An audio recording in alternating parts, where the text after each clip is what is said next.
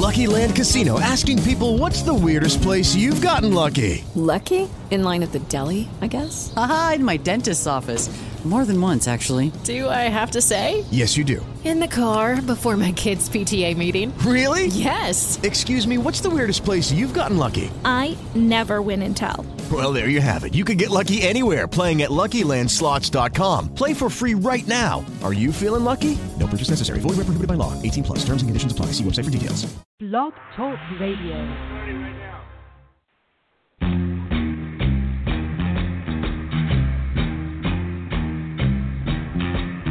Beat goes on.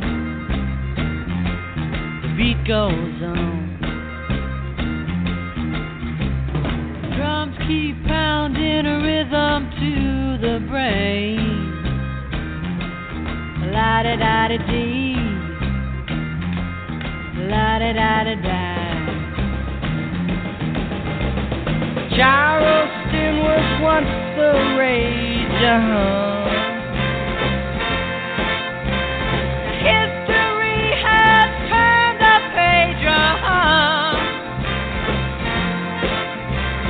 Miniskirts, the current thing. Uh-huh.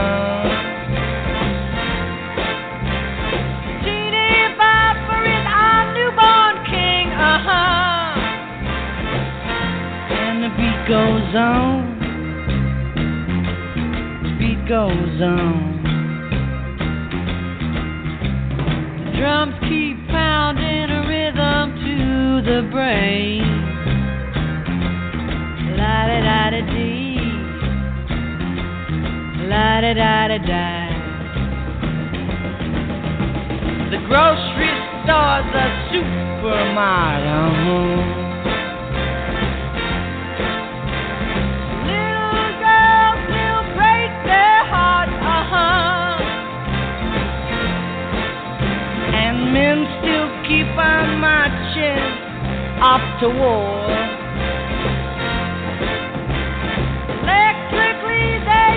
Baseball score, and the beat goes on.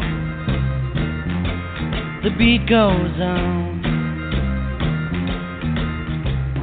Drums keep pounding a rhythm to the brain. La da da da dee.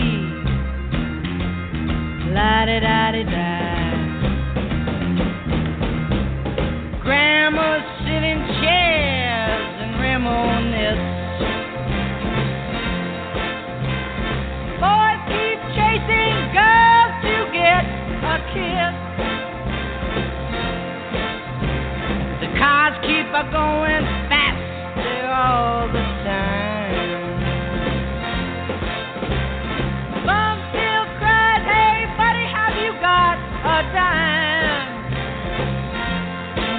Goes on. The beat goes on. Drums keep pounding a rhythm to the brain. La da da da dee. La da da da da. And the beat goes on. Yes, the beat goes on. And the beat goes on.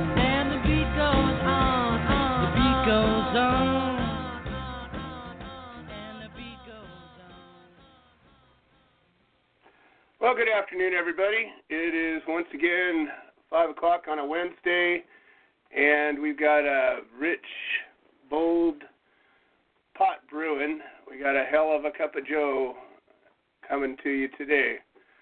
Um, we got a couple of interesting guests. Today we've got uh, Robert Kowalski, and uh, I haven't met him personally, um, but what I understand about Robert is uh, he's got quite a story to tell, and he's going after the end of prohibition in a unique way. Then we have, um, hopefully, we'll have uh, Howard Wooldridge join us.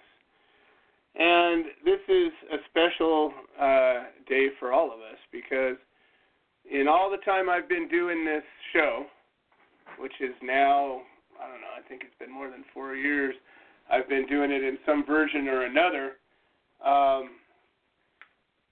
I have had people that have disagreed with me, have vehemently disagreed with me, have personally not liked me, have left the Human Solution International because they didn't like me. Um, all these personal things have happened over the last 10 years of, of being the CEO of this organization. I've been doing a version of this show. I think it's again. I think it's been since 2013 is when we started. So we're going on five years of a radio show, one way or another. And I always had people that would come on to social network, Facebook or whatever, and do their little diatribes, their little troll attacks, and and make their statements. And I always thought that Facebook was such a magical place because you can say anything you want. It's almost like Alice's restaurant. You can do anything you want, you can say anything you want, you can get anything you want, and nobody's got anything to say about it because if I said it, it must be true, right? These people that live their lives in the social network ethers um, and and are so connected to this matrix um, turned out people could be awful destructive by just making a, a comment, an innuendo. First example of that was while I was going through my case, I was accused of many things. I was accused of stealing electricity. I was accused of illegal marijuana sales. I was accused of, I think, money laundering at one time. I was accused of, I don't know, I think I had 27 felonies in my first, uh, or in the second case initially when they first came out, they came out strong with all these. And then one by one, as they realized I was going to stand up and fight my case, they started dropping them because they knew they couldn't defend it. But they made the claim. And on the public record at one point, I was accused, charged of crimes. And I had people, people that had met me, had come to a, a an educational event at my place, had been to my house at one time or another and I had watched these people who had climbed the the ladder of fame in the in the cannabis movement, and I keep putting my air quotes up because it's all bullshit. Anybody who's pot famous has got major problems. Um, there is no good pot famous, I can tell you that. Lay low and you can be productive. That being said, I had multiple people over the years accuse me publicly as though it was fact of things that I had been accused of by a prosecutor, and the prosecutor had even taken it back.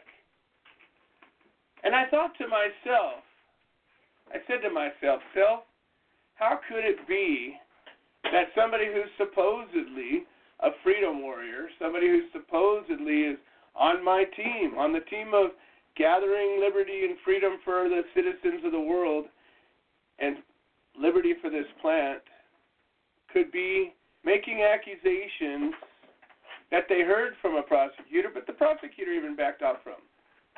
What's going on there? And it's then I realized that people aren't here for the movement as much as they claim. Watch my leg, please, please, please, please, please. People are not there for the movement. They're not there for what you think necessarily. They're there for something in some way that helps, preserves, promotes their self interest.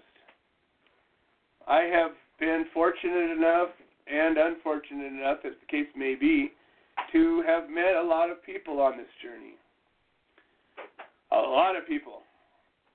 Personally, in groups, uh, in forums, uh, speaking in large groups. I've met a lot of people. Five years ago today, I was sitting on a bus heading to Montana from Southern California without any money. We had to beg, borrow for money just to put fuel in the tank so that we could go up to Montana to help this poor bastard who was facing 90 years for pot. And the government was using gun charges to get it to happen. And nobody was there. The locals weren't there. So we came from Arizona. We came from California. We came from all around. And we gathered ourselves together. We put our nickels together we put our begging shoes on and we got ourselves up there and we made a difference. I want everybody, as we're starting this show, to be mindful of a few things. Well, number one, people in general, and I'm not saying there's not exceptions to this, but we got to paint with some sort of a broad brush to cover the ground we need to cover. People in general do things that protect their own interest. So put that little checkbox on. Number two, everybody that is here in this movement, not everybody is here for the reason that they wear on their face. There are people who are trying to undermine the very things we're fighting for. There are people who don't know any better and they're trying to pass a law that will limit what other people need, thinking that it's the best we can do. There are people who genuinely want freedom and they'll do anything anybody who seems interested um, suggests. There's all kinds of people out there, but not everybody that's in this movement is here for the same reason and is here in a way that's going to help us accomplish it.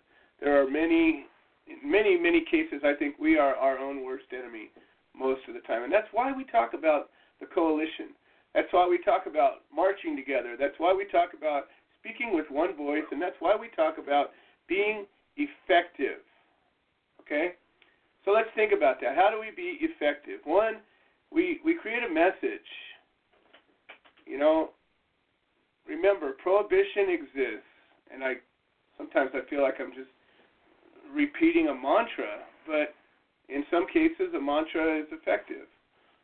Prohibition exists because a bunch of greedy bastards got together and decided that cannabis was such a threat to their well being and their livelihood that it needed to be stopped. And that the people that grew and promoted and used cannabis were a threat to their industry and their, their well being, that they had to be stopped. And that's the truth. So the initial campaigns that ultimately led to prohibition as we know it today, they began as a campaign of misinformation, lies.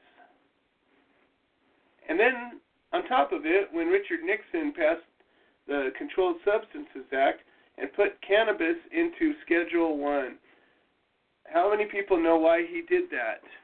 He didn't do it to make it such a serious crime he did it so that it could not be researched. And that was the reason. If you can't open up the door of the truth, if you can't open it up, you can't discover how valuable it is. So they were able to put it in a classification of the world's most deadliest compounds without much opposition and they put it in a box that couldn't be opened because you can't research it. Schedule One drugs are not qualified for government research, and we all know that unless you got the government money, you're not going to get the research done. Why do you think the military gets all the good stuff? Because they put all the money into it. That's why all of our advances in science have come out of the military and the space program, always boiling down to the military because that is where the money's going to get spent. That's the deep, dark secret, folks. That's the way it is. So, in order to communicate effectively and speak with one voice, there's two things to think about. One is to have your facts, to have them accurate, to be truthful at all times. Because if you go slinging crap in today's world, eventually somebody's going to figure it out, and you're going to get pegged. And you'll be irrelevant in this conversation quickly. You lie to me once, you are irrelevant for the rest of your life. That's just how it works. So, to get our facts right, to have get our talking points, get our messaging clear, and two, to be mindful of how we speak. Now, the world has become a, a snowstorm full of snowflakes, and everybody's sensibilities and and and feelings get hurt so quickly and easily. I'm not talking about that. I don't care if your feelings get hurt. I don't have feelings, so they can't get hurt. That's not the point. The point is that when you are disparaging about something or someone, you will either discredit yourself because people don't necessarily want to hear that crap. Or you will discredit the person or group or whatever it is that you're trying to disparage, or both.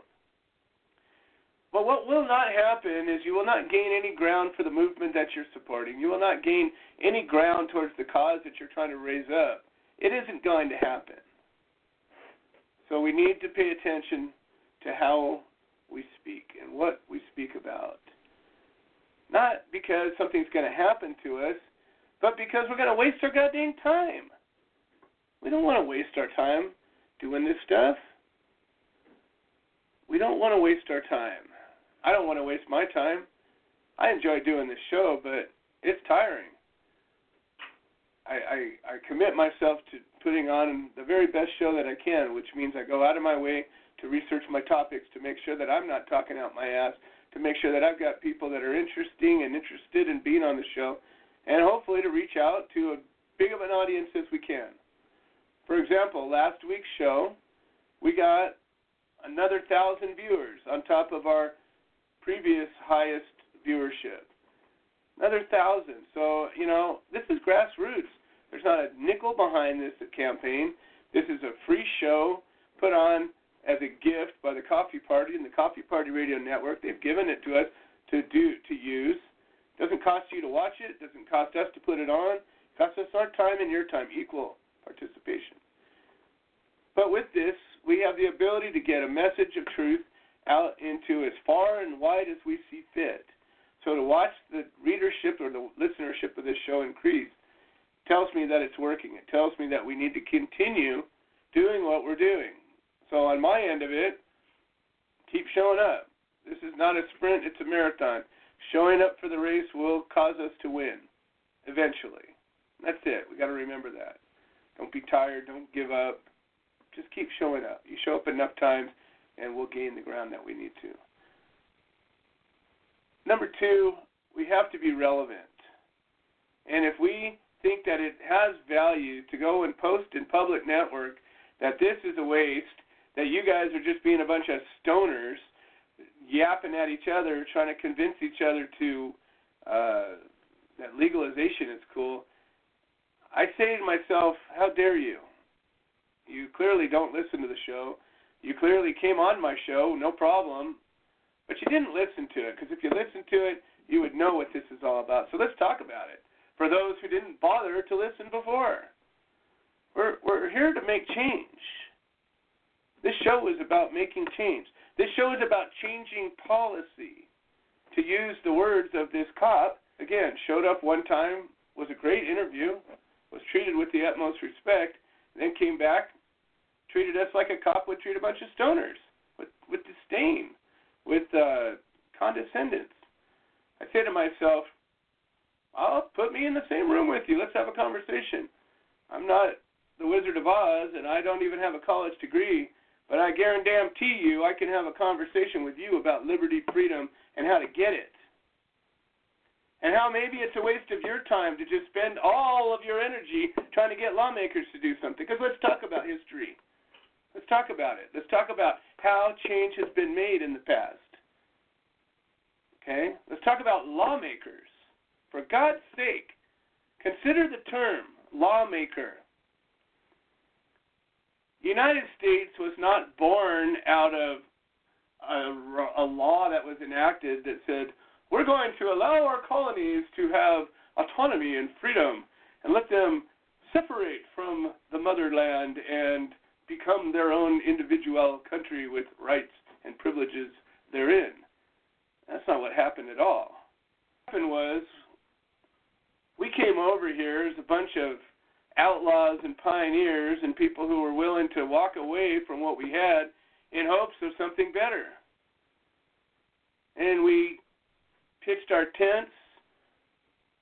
We started building homes and we started hunting and gathering and farming and building and blacksmithing and creating our own little industry from nothing. We came here with nothing. We came here to nothing and we started to build. At the same time, there was a crown over our heads. They said, That's good. You're growing, prospering. Give to the king. part of your your riches, and you know we'll we'll let you continue doing what it is you're doing. Well, over time, we started producing more than we were getting back. And at one point, the good revolutionaries of the time made a decision that this isn't working out. We're not getting anything for our tax money. We're not being represented as they laid it out.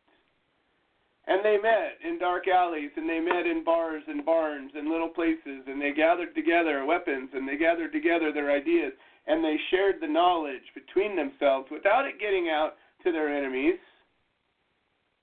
And they began to strategize. And at one point, they took action.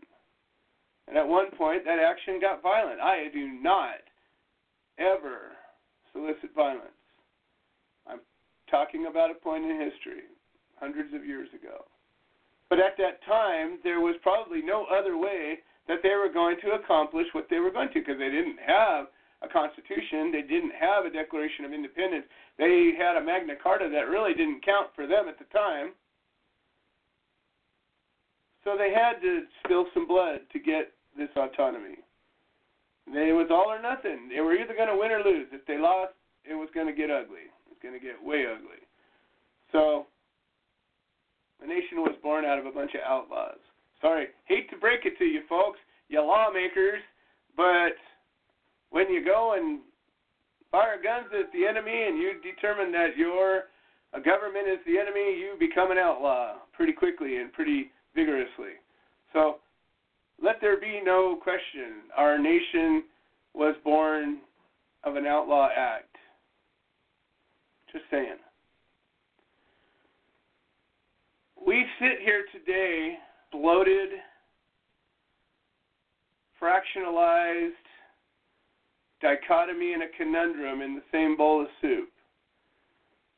We are the most partisan, gridlocked, hating, ineffective, worthless Congress, executive, and judicial branch that I've ever seen or even heard of.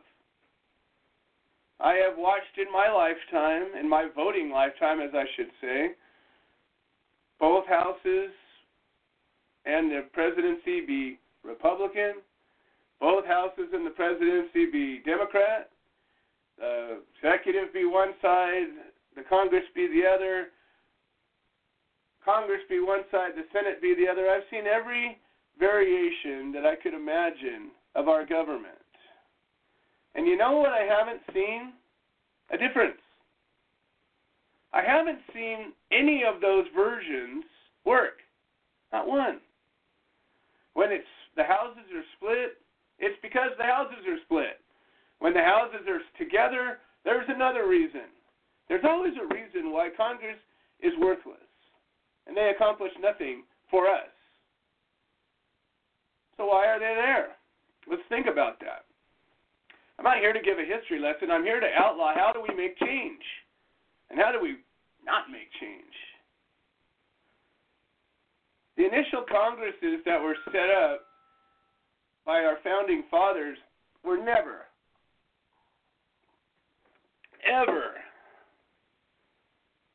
ever intended to be a career. Politics was designed to be a service that everybody participated in. And if you were a landowner or you had some affiliation or you had some wealth at all, you're supposed to put your time in that government. That's what they said. Go read it. Read about it. It was never intended to be a career if the if the the founding fathers were to see some of these legacies of these senators, you know, these senators that are 80 and 90 years old and more, and they've served 20 and 30 terms. What the hell? Do you think maybe there's a problem? Now let me clarify this. If there was a congressman that had served more than 3 or 4 terms and had a body of work that said this guy is so worth being here, he should stay my God, let him stay. If you're of value to the nation and its people, raise it up. But you show me one. You show me one congressman, senator, judge, president, throughout the history, maybe since Abraham Lincoln, you show me one that was worthy of that next term that if they could have it, they would have. I don't know. I don't know. I didn't see it. A lot of people loved Obama. I didn't see any real positive change in the world. Certainly not in America. The economy, people can take credit for or not. How much does the economy really have to do with the president? Go back and look at see what influencing factors are. You'll determine that not as much as you would think, not as much as we would like. Our president is more of a scapegoat than a true leader in many ways. We like to blame him for the stuff we don't like, and we like to give him credit for the stuff we do like when we like him or when we don't. That's kind of the way it goes down. But let's get back to the lawmakers. Everybody that I know, or not everybody, the the people that I know that are typical of the people that I don't know, I should say. When you say, let's go change something, their first answer is, where's the signature? Let's gather signatures. Let's pass a law. Has anybody possibly looked into the criminal code or the, the health and safety code or any code that we have that governs, regulates taxes, uh, or, or, or oversees us? You are looking at volumes, volumes and volumes and volumes of laws. Now, I don't know how to break it down to you folks, but there's the point where we don't need any more laws. We probably hit that point 20 years ago. There comes a new technology, there comes new things that that would say, "Wow, we hadn't thought of that one. Maybe we should create a policy about it." But most of the time, if you go and look at the laws on the books, they're redundant, they're self-serving. For the most part, laws today are tax collectors. They're revenue gatherers. They're yokes. They're things to hold people back we talk about being a nation of laws and, and, and we interpret that to be civilized and progressive. And then you listen to progressive people talk and you know, they're arrogant, pompous people who really don't have your best interests in mind. Neither side really does. So let's think about these lawmakers. Job it is in their name. They're lawmakers. Their job is to make laws. By now, what more laws do we need? You know, do we have 450 full-time jobs to make them, or whatever the number of congressmen we have now, and the senators? Put it all together, 625, whatever the number is. I'm not here to debate numbers. I'm here to talk about the concept. How many lawmakers do we need, and how much money do we have to pay them? Forever? You know how much money and tax dollars and energy we put into holding up these revered people.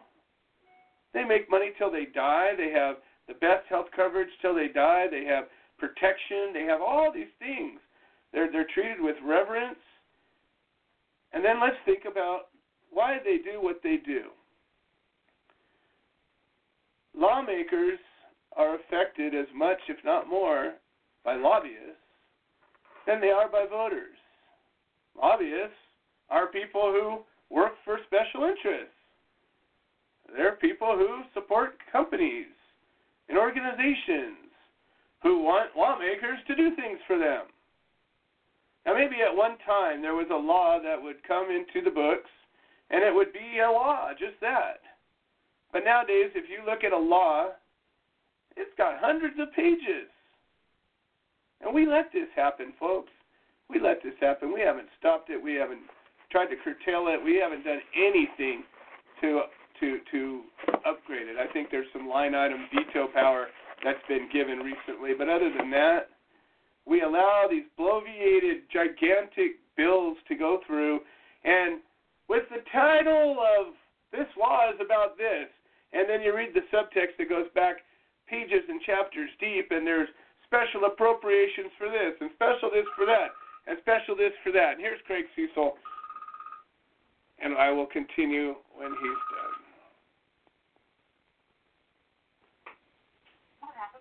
call. You will not be charged for this call. This call is from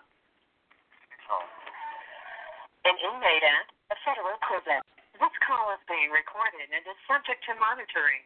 Hang up to decline the call or to accept. Dial 5. Craig Cecil, how are you doing today?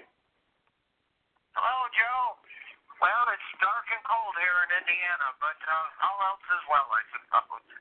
Well, it's uh, twilight and rather warm here in California.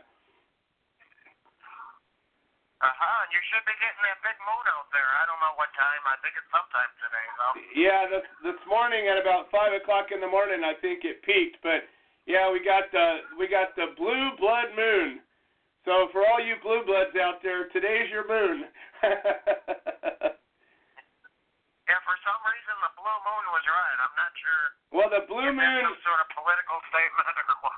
Well, the, the blue moon just means that there's two full moons in a month period. So because uh, the full moon is on a 28-day cycle, it once in a while fits two of them inside of a 30, 31-day month. And then a, a blood moon is a reference to when the orbit of the moon is closer than usual.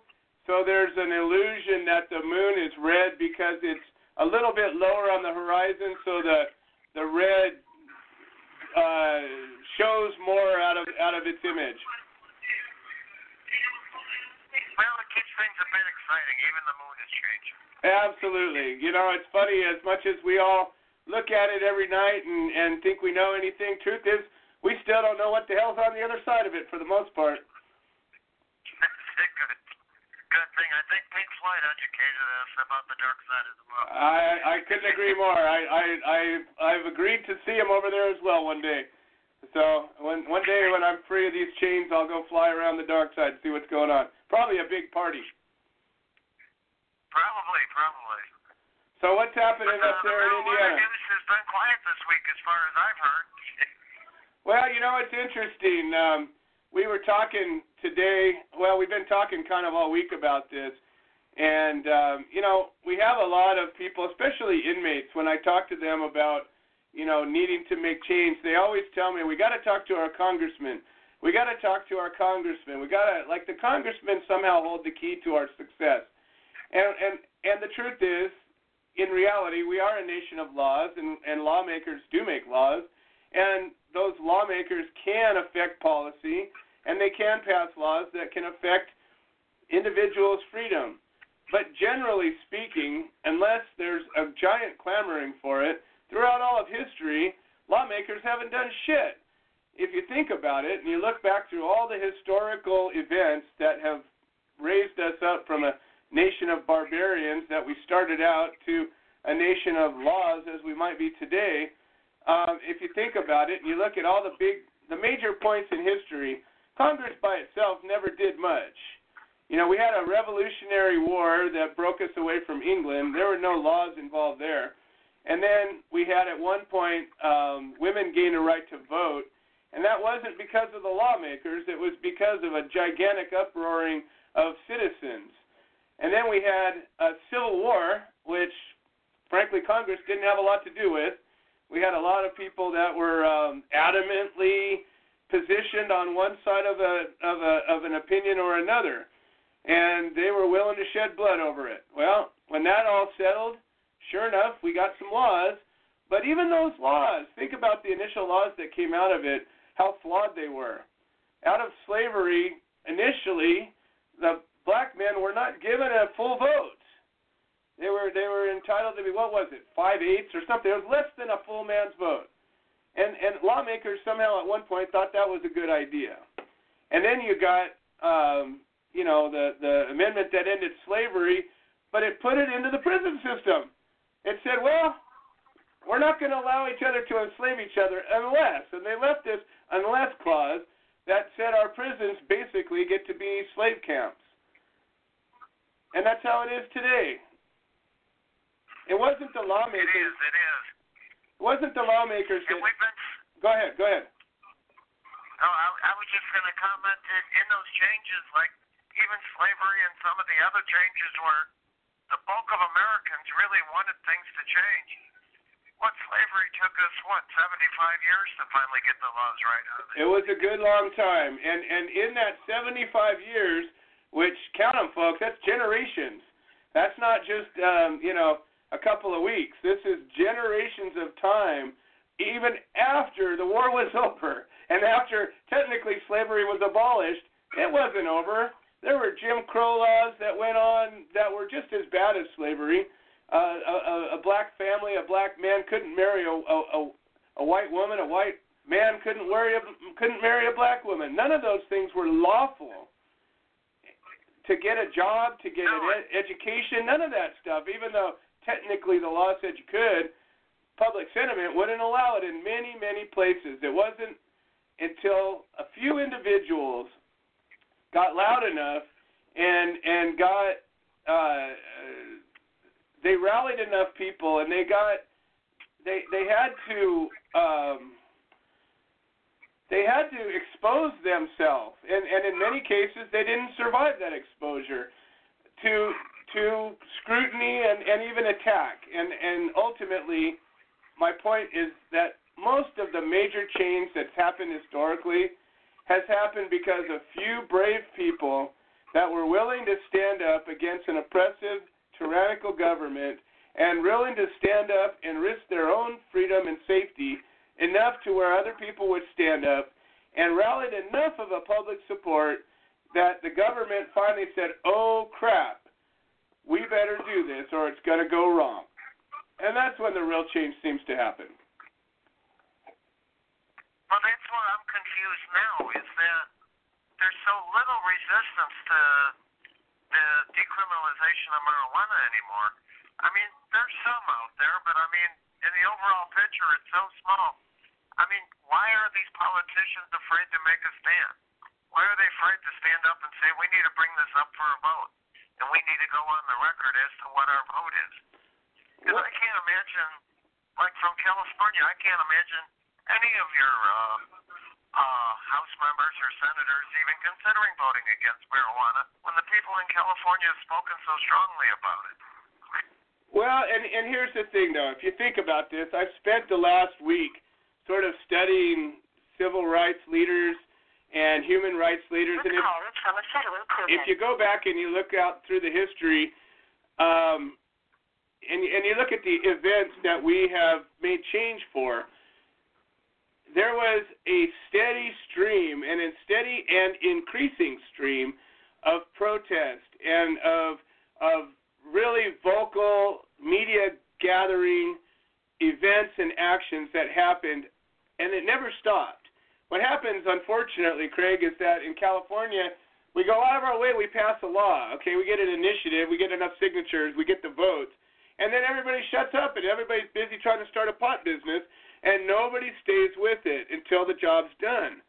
And and here's the other thing, and I and I hate to be so adamant about this, but when do you think that Martin Luther King would have sold out for less than pure equality?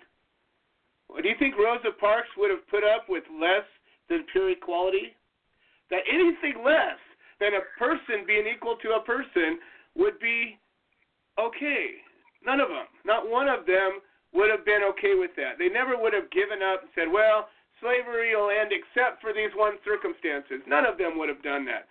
But for whatever reason, with pot, we're willing to say, well, I know it never hurt anybody. I know it's just a plan. I know it could help lots of people. But okay, we'll treat it like a Schedule Two substance and tax it like a like a like a, a, a hazardous substance. We're willing to give up all these concessions, and for what? And and what really is the reason for that? I just I would love to have a debate with somebody that stand up and tell me why do we have to tax cannabis like alcohol when it's nothing like it? It doesn't make sense. And even in uh, places such as California, it's my understanding your recreational laws are so restrictive that most of the people that are really in the know just don't like it. I mean, they they don't think it's the right law. Well, most of the people that I know, and that's a few people, anyways, the the people that support the regulation typically are people that are very well funded, and they have enough money to get through all the hoops. They have enough money to, um, you know, to to to weather the storm of the of the taxes and the regulations and the permits and the fines and the fees and all of that. They have enough from a federal prison. enough resources to overcome that. Everybody else pretty much is dead set against it, even though they voted for it. But they voted for it because there was no other choice, and everybody seems to be okay. They seem to be okay with with giving up half of the the, the loot, half of the, the, the goal to accomplish the other half. And I say again, what if women's suffrage movement ended saying women get to vote only on certain items? They don't get to vote on everything, but they get to only vote on these things. Do you think everything would be cool? No, it wouldn't be cool. What if the, the, the Gay Marriage Act said, well, you know, you can get only married and it only covers this but not that? No, they wouldn't have been okay. They'd still be marching in the streets today saying we need to be equal. Well, the same thing goes true. You cannot treat cannabis any different than a rose or a sunflower if you want to be accurate about it because it's not any more dangerous. And it just doesn't make sense. We've given up. We just keep being willing to give up the, the farm to get a donkey. And I just don't want a donkey. Well, hopefully we can inspire some of our federal lawmakers to go on the record. Where do you stand? And the best way to know where they stand is to cause them to vote. I mean, then you know exactly where they stand. well, I think that it's going to take a lot of us to to get off of our asses and and and really, you know, to get to take to the streets and demand it. I I, I think that you know we got to look at the definition of insanity as given by some people and say that to keep trying to do the thing that doesn't work over and over again, expecting a different outcome, at one point just fucking crazy. And maybe it takes a, a, a, a an inspired, creative, maybe a little crazy mind to go outside of that thinking. And maybe it takes somebody willing to go and you know lead a charge up the up the hill a little bit and say, you know what, we're willing to to get bloodied and bruised. If you don't do what we say, we're to take you out. We're to vote you out. We're to, you know, keep throwing them out. I I agree with the whole notion of of you know dump the incumbent and bring in a new one. Let's keep doing it until we get the one we want. Maybe that'll work. I don't know. I just I I, I I'm very frustrated with this line of thinking that you know if we just picked up the phone and called one more time, it'll it'll get it done I think we need to do more. Well, one thing I also look at is um, Attorney General Jeff Sessions. I mean, just a very outspoken opponent of you know any sort of marijuana uh, legalization. And it was about a year and a half ago. He was all over the uh, the prior Attorney General for not going after the marijuana stores in Colorado and and elsewhere. But now that he's in there, if you notice he hasn't sent the federal agents out after the uh, marijuana stores and the like. And I, I think the reason is is that would attract enough attention to it where people would stand up and say, "Oh no, no, no, we voted for this. We agreed to this. This is ours. You're not going to take that." And that would bring up a vote. So that's why I think those people have kind of just tried to keep their their enforcement just kind of under the radar so that you know the people won't uprise against it. Well, you know, here's what's happening too, Craig. There are raids going on in Colorado every week, but you don't hear about them. And if you actually look up the stats, in 2016, we had, I forget, it was over, a, I think it was over 100 or 200,000 marijuana arrests still. And as, as every single state moving forward, getting close to 30 states now, that are that are supportive on one level or another. Uh, the number of raids really don't change. What they do now is they call it an illegal marijuana grow or an illegal marijuana shop or an illegal whatever. There's your first beef, Craig. I'm going to turn it back to you. Okay, well, I think we're on the same page here. Is we need to fire up our lawmakers. We need to uh, get as many people as possible to send an email, send a letter, send a, you know anything you can the senator to the House member, you know, get them involved, get them on the record, get them to say, I am going to vote. This is how I'm going to vote. And I think that would make all the difference, just as it did, you know, with women's suffrage. It's well, time. It, it, let's call that a challenge. I, I would like to see somebody show me evidence of their congressman responding to that and we will raise up that congressman or knock him down, depending on their point of view. You know, Barb. Well, there he goes. Once again, Craig Cesal doesn't get to uh, finish his conversation because he gets 15 minutes and 15 minutes only. And that's one of the reasons that we keep fighting, and we keep fighting, and we will keep fighting until we end this. And we won't end this until there isn't any more Craig Cesals, and there aren't any more Jimmy Romans, and there aren't any more Richard DeLisis, and there aren't any more Michael Thompsons, and there aren't any more Michael Pelletiers, and all these other folks that are locked up in prison either for life or for a sentence that might as well be life. So we have, right now, Don't forget Aaron Sandusky. and Aaron Sandusky, who's serving a 10 year sentence right now. There he is. He's in prison for pot.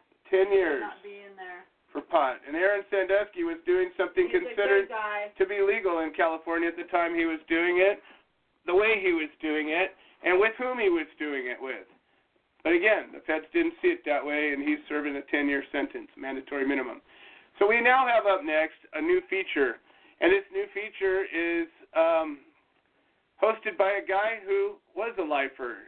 He served 32 years in federal prison for pot, and I think um, George and I agree on a lot of things, and a lot of it is being effective.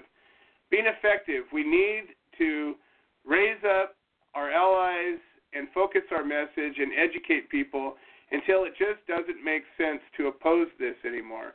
George Martorano um, is now a featured guest on this show. He's got a, a segment, 15 minutes or so, um, following Craig Cesal's. And so, without further ado, George Martorano, a modern day superhero and uh, rising from the ashes, as so many of us do. George, welcome to the show. How are you doing today?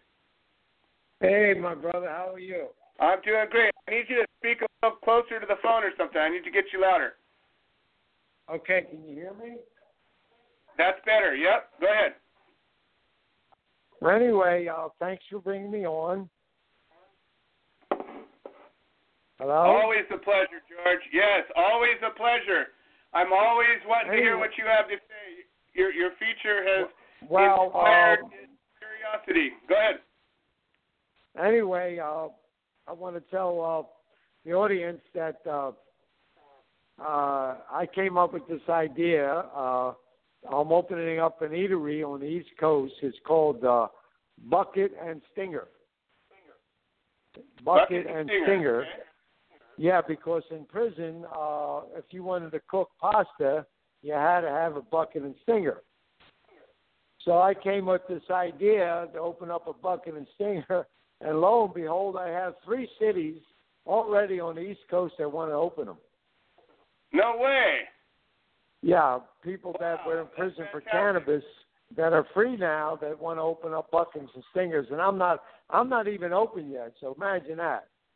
But uh, ironic. Uh, uh, so the uh, the people that have gotten out uh, uh, out of prison that that used the bucket and stinger for all those years, like I have, uh, one o- I'll be open in March, and then uh, I'll bring you in the East Coast so you can see it, and we'll probably open up one out where you're at. It's called Bucket and Stinger. So I want to share that the humorous humorous statement with uh, the audience. Bucket and Stinger will be opening in Philadelphia, New York, Baltimore, and probably out west also.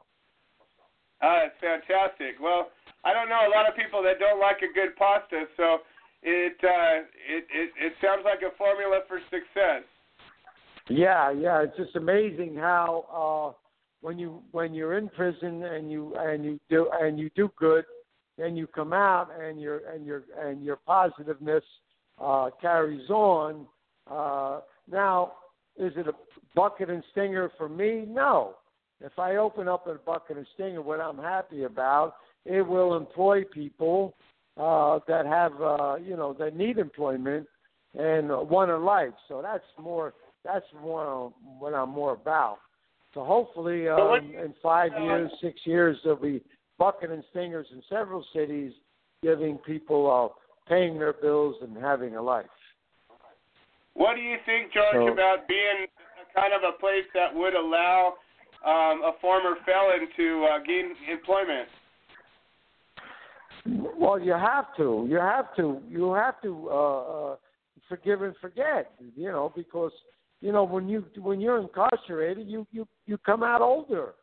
You get up older, and and you you need a life. You need a way to go. So, uh, if a person like me uh, can help that, can can give employment, that's what it's all about, and that's what uh, uh, the government, uh, especially the federal government, has to understand that when you're keeping good people in too long, especially cannabis people uh, are good people. When uh, all the institutions that I were at, uh, and I was a mentor teacher to many, many lifestyle change classes.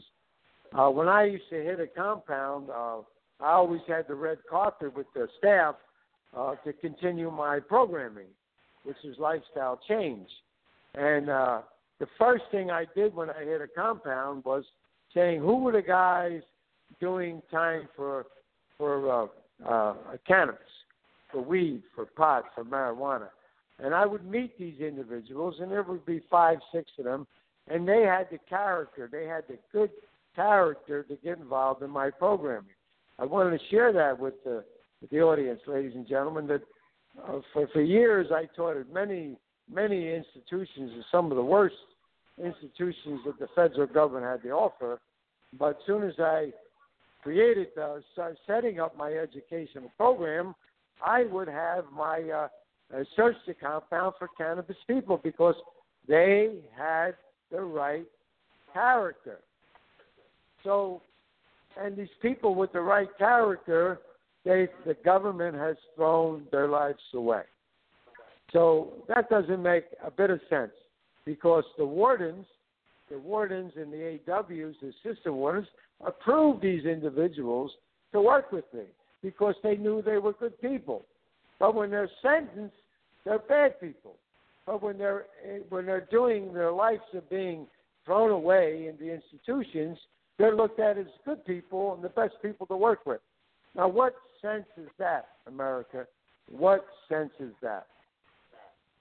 Joe? No, it makes no sense at all, and I, I think that that's that's a big part of the discussion that I'm trying to have, you know, with with people that that don't seem to understand.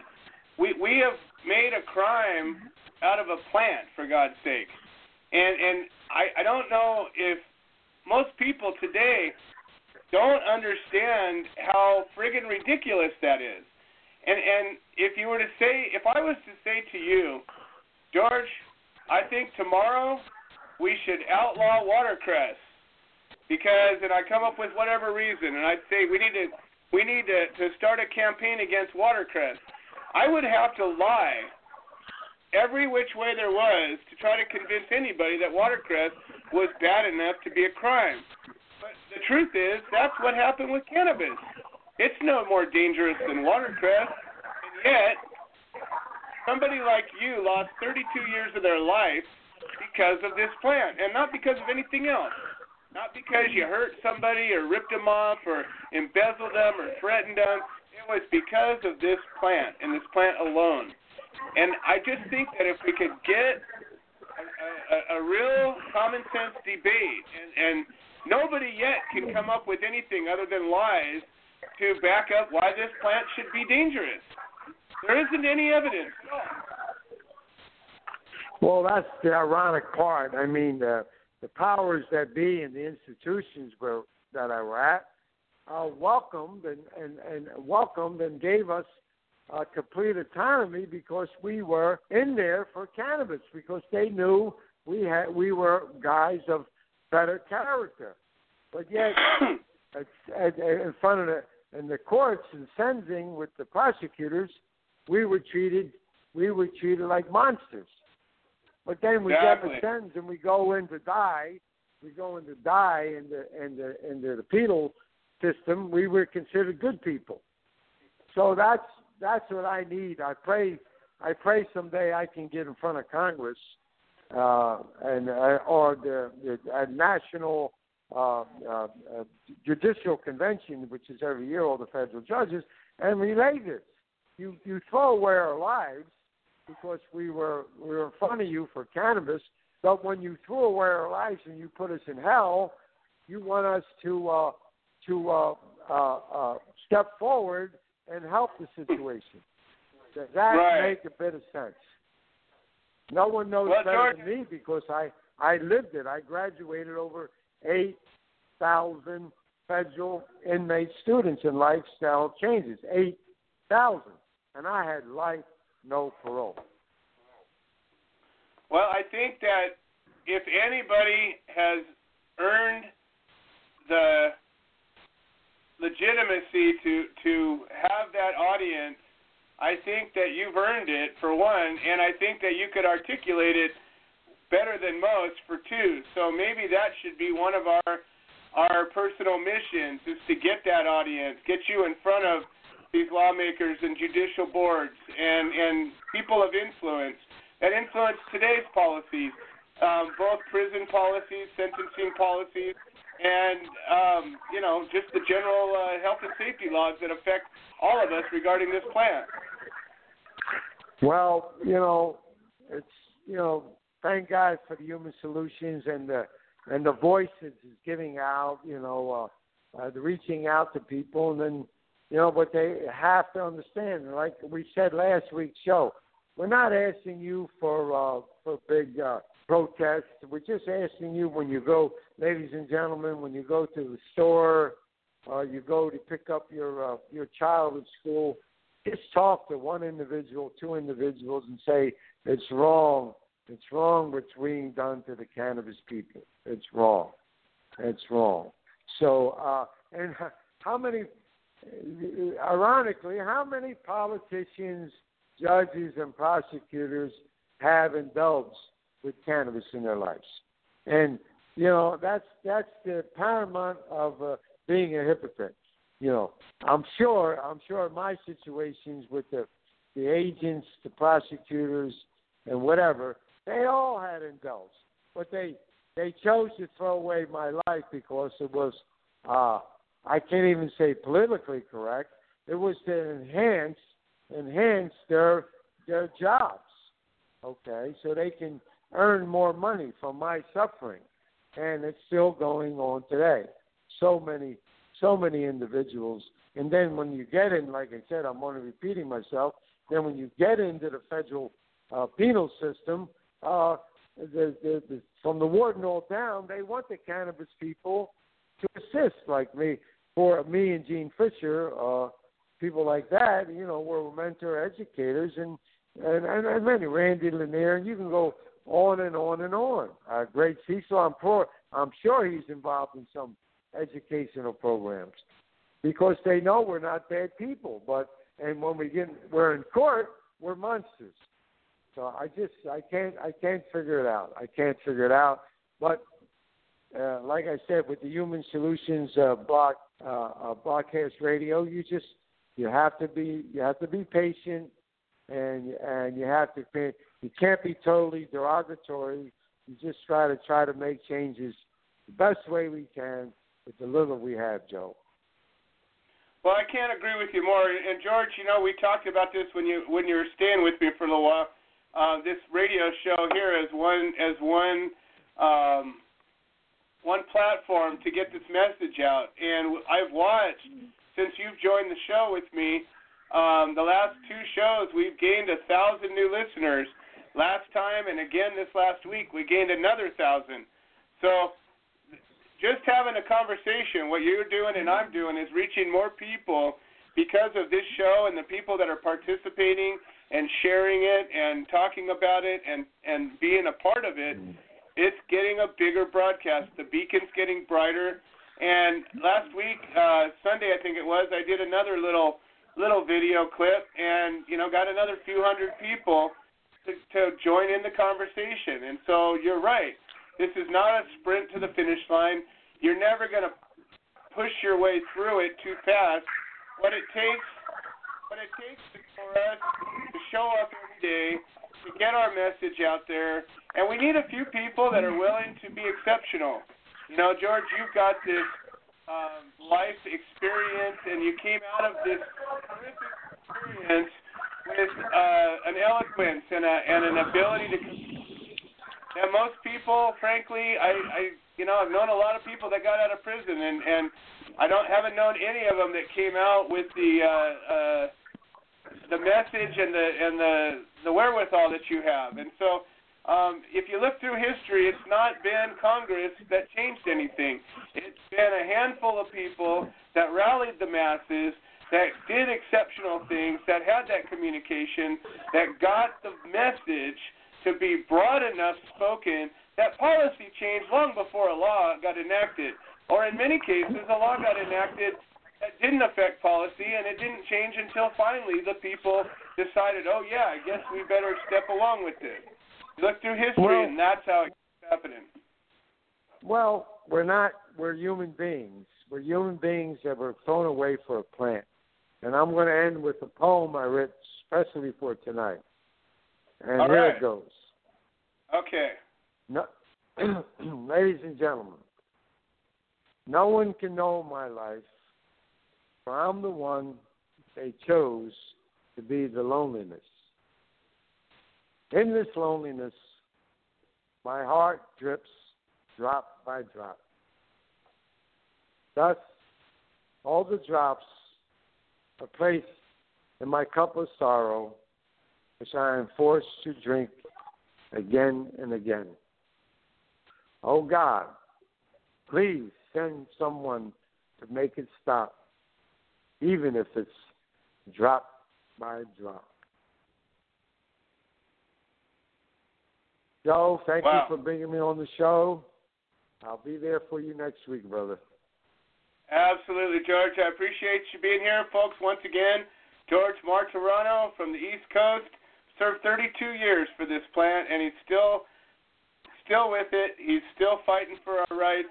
He's still trying to raise the world up. It's not just about the plant, folks.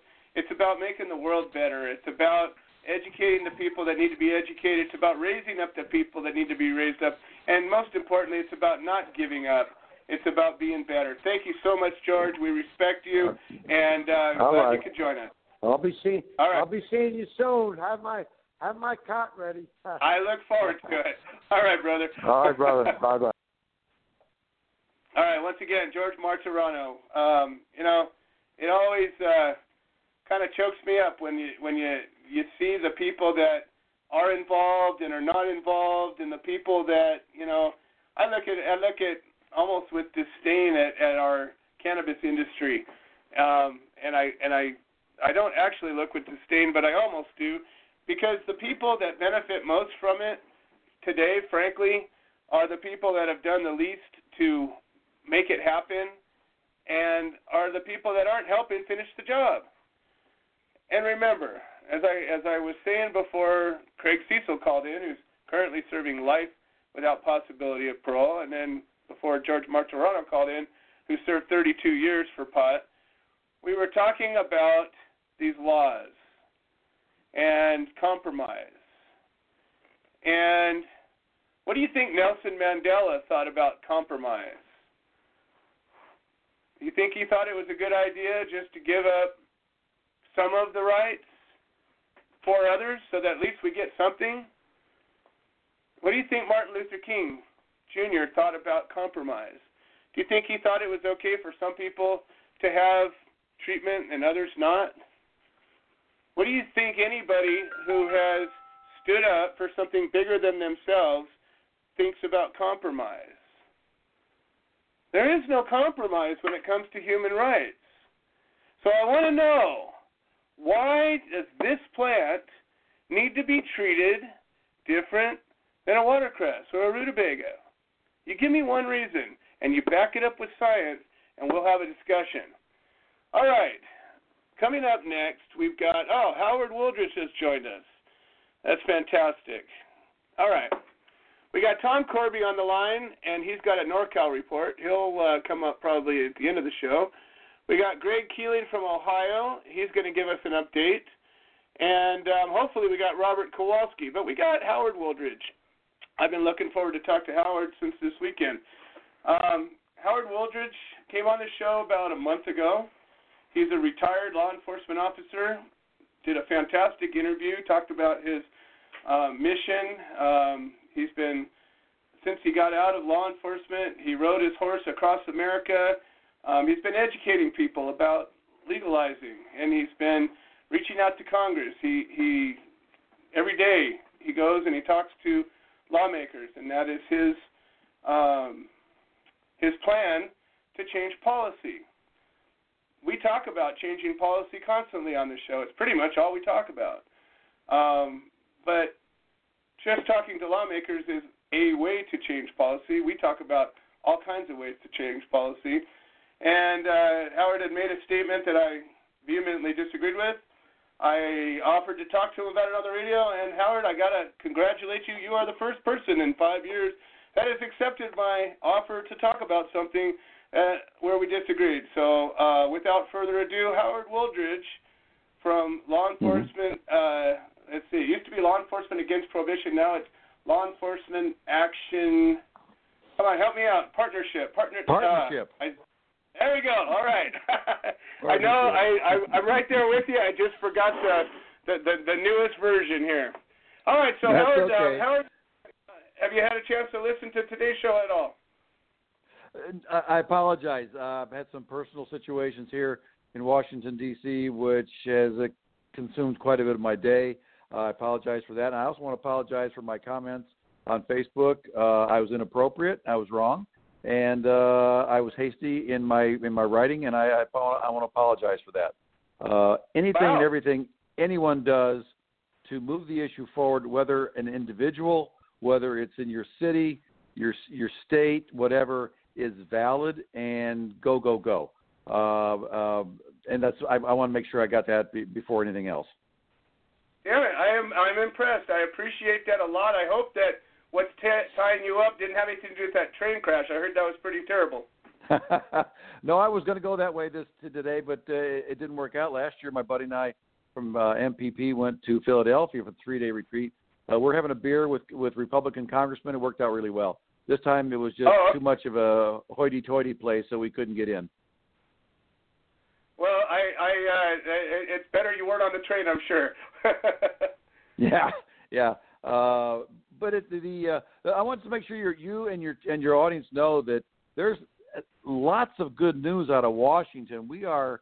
I've been here ten years, worked in the halls of Congress, and we are now uh, in a position where, if big if Ryan would allow a vote, the 1937 law would be overturned in the House and almost overturned in the Senate. Medical, 10th, 10th Amendment states' rights for medical marijuana would pass in a, in a blink in both the House and the Senate, and I believe the president would sign it, uh, except leadership will not allow a vote.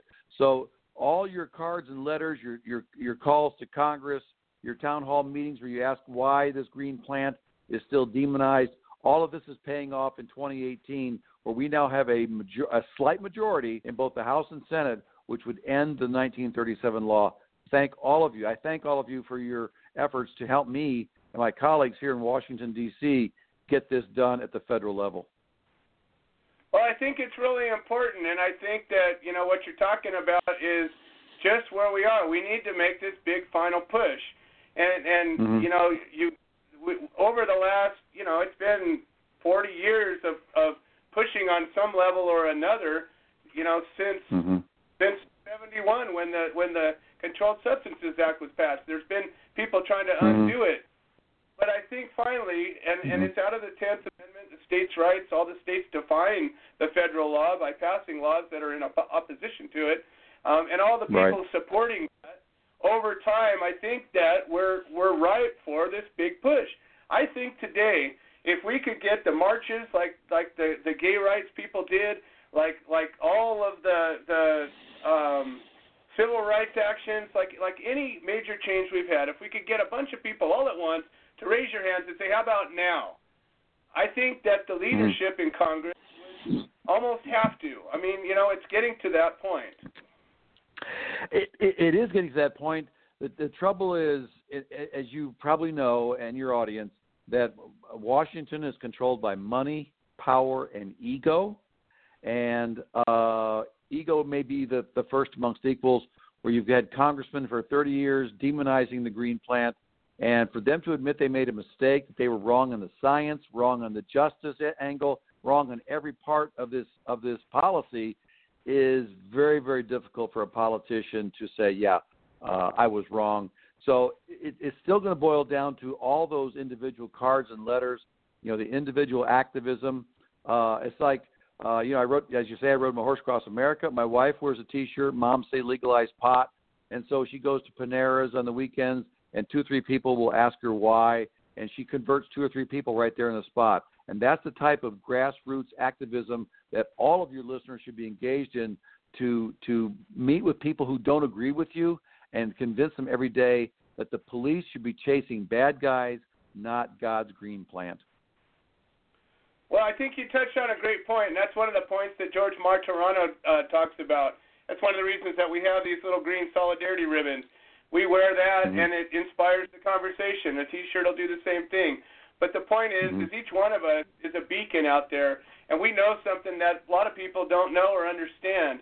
We, since you and mm-hmm. I spoke last, um, have launched a uh, multi-organizational campaign that we're calling hashtag How Come and what it is is it's just an mm-hmm. informational um, uh, campaign, and it's you know the hashtag is a is a easy way for people to recognize something, and we'll say hashtag how come, and we'll put up a question uh, that has to do with prohibition, and we answer it. And I think that when mm-hmm. people start looking at the money, you know, like you said, you nailed it on the head.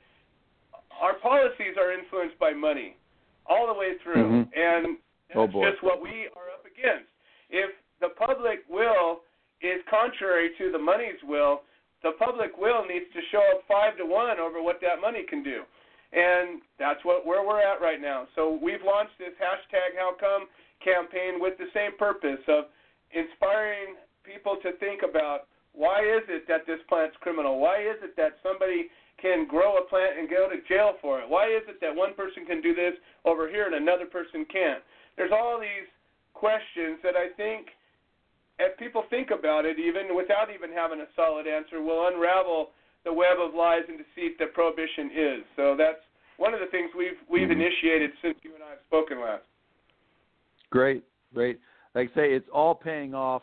Um, and the and the other cheerful news is that again today, another powerful committee chairman, Trey Gowdy from South Carolina, has announced his retirement. Uh, it's been seven or eight congressmen from from Texas.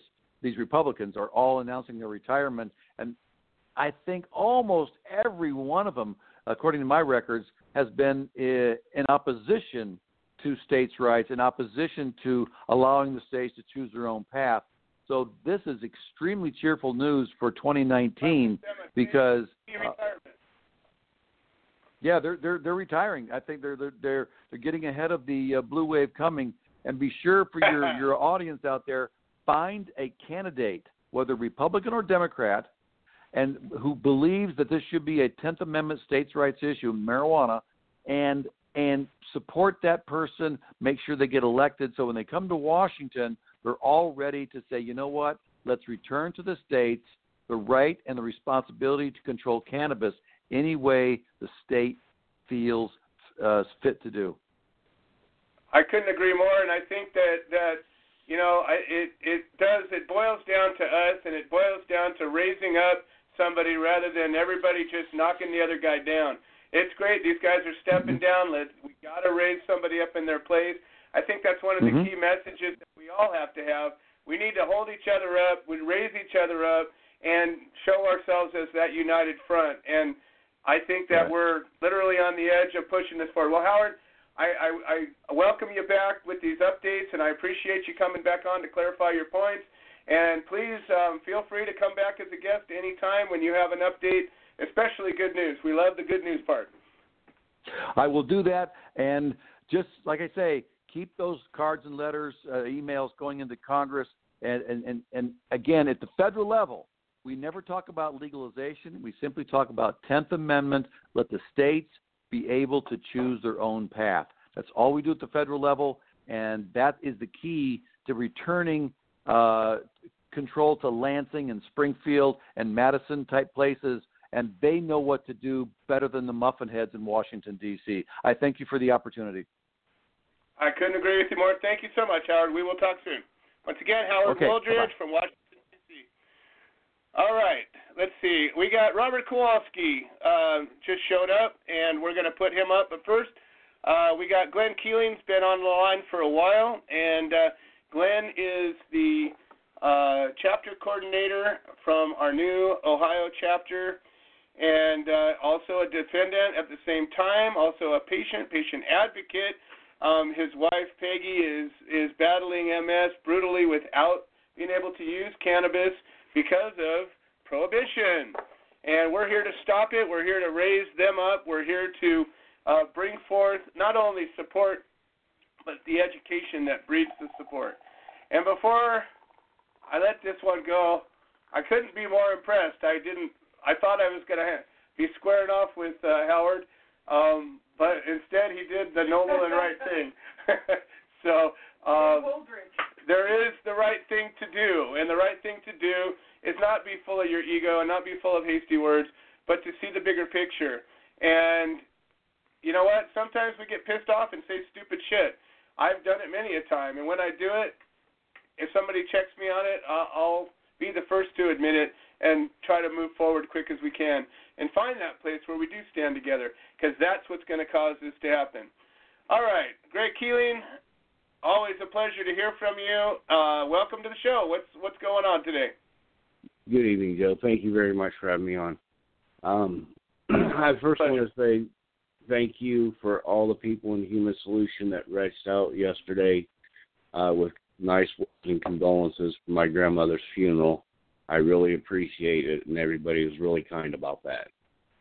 Um, Well, and now into the uh, important that we stand together during the victories and the losses. And unfortunately, you know, we're uh, we're an old and sick uh, organization of, of people that are, you know, one day step closer to the other side, and and it happens more often than I wish. So.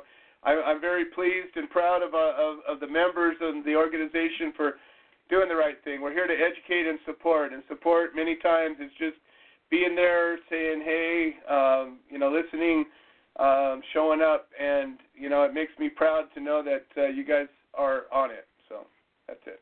Go ahead. Um, I just want to give a quick update. Um, BCI tests are still not in. Um, there's a they're thinking that the and I got this from my attorney today um, that the wax is hash. So we're hoping that the tests come back that it is cannabis oil and not hash. Um, with Now, that, what do they? speaking, What I, the difference? what's that? What What is the determination of cannabis oil and hash being different? What is the difference to them? There, there is no difference. They, they're, Of course. they're, they're concentrated, concentrated cannabis. It doesn't matter how it's concentrated. Right. They, um, because here in the state of Ohio, hash is, it, even with the medical program that's in effect, hash is still illegal. Um, because the processing is different. That you know, it comes from the same plant. Even though it comes from the same plant, you process it two different ways, and that in the end, it is two very different products, and they are not the same. And I want to repeat that: hash is not cannabis oil. Cannabis oil is not hash. Um, I just think education, education for everyone from the top down about this plant, about the products that comes from this plant, the derivatives of this plant, and all of the chemical compounds of this plant. Uh, and, and I think we talk about this every week. And education is is power. The more you know, the better off you are. Um, as far as our health, it, it's it, we're we're hanging in there. We're doing the best that we can with what we have right now, without being able to medicate. Um, Aggie, of course, is going down a lot faster than I am. So hopefully, um, I think I've got my attorney convinced, or talked, well, not convinced, but talked into petitioning the courts to allowing us at least to have the medicine for the time being. And I hope that goes through. Oh, that would be a godsend. Yes. We're hoping so, but I want to, um, I want to take a minute to thank everybody again for, for the good words that they put into me and and said. Uh, yesterday was a was a pretty hard, um, hard thing to go through, um, and a lot of members gave a lot better words than what the people at the funerals gave. So I, I really appreciate the support that we had. Um, of course, my my family was really it was it wasn't a good sight. You know, I, I'm a criminal. I, I'm the black sheep. I, I'm the bad guy of the family, and a lot of people steered clear, and nobody really. It was it was not a good day to be there, but the kind words from the members of Human Solution and from the Patient Network wall was was great and and really appreciated, and I I was touched by that, and I was really glad to have such an organization stand behind me in a time like that, and I really appreciate it. Well, I again am am so glad that uh, that's what happened. I you know when the human solution is able to do what it is that it does, um, it touches hearts and it and it it makes the world a better place, and that's um, without any guidance or rule books.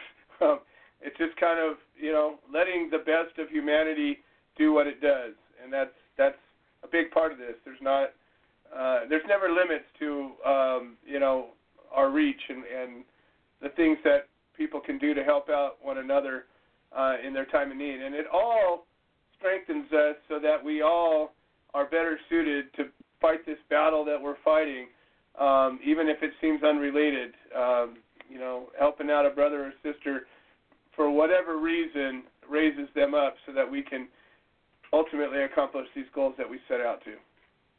Right. I, I'm very proud to be a part of this organization and, and to know that the things that we're doing is leading to something greater and something better for everyone.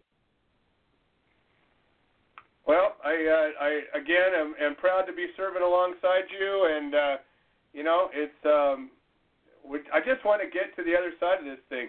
You know, I feel like we're getting closer and closer, and uh, and yet on some level it seems like there's this giant chasm between us and the victory. So I, I I'm truly hoping that we take it home, and uh, you know we can take on um, we can take on some other battles. Plenty of battles to take right. on. You know, there's, right, there's absolutely. Child, there's hunger. There's all kinds of shit that is so much worse than cannabis prohibition. But cannabis prohibition is such a ridiculous thing. It affects so many people on so many levels. It has to be fixed. We have to fix it. Right. Absolutely. If one of us, all the listeners that are on tonight, if we would all just make that phone call to our representatives of our area, every district, call them, call them, call. If you have to call them, call them every single day until they actually get off their ass and do something. Dock their asses. You know, I mean, right. you know, literally, there's nothing that says, you know, when I when I talk about uh, about you know the Congress is not being the answer, I'm not saying that Congress isn't ultimately an answer. I'm saying that it's going to take us to be loud enough and obnoxious enough to get them to get off their lazy, uh, uh, influenced asses.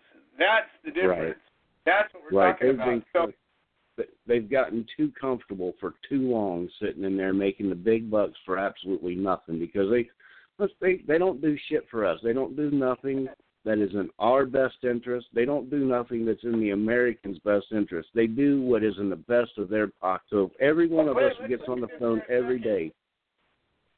How many total lawmakers are there? There's over 600 lawmakers or 500, whatever it is, right? They work right. full time. They get paid full time. They get benefits. They get retirement funds. They get they get Secret Service protection. How many friggin' laws do we need? Right. What do we need lawmakers right. for? You know, right. I mean, there's, I, too, there's too many, too many. I don't feel represented. I'm sorry, I right. don't feel represented.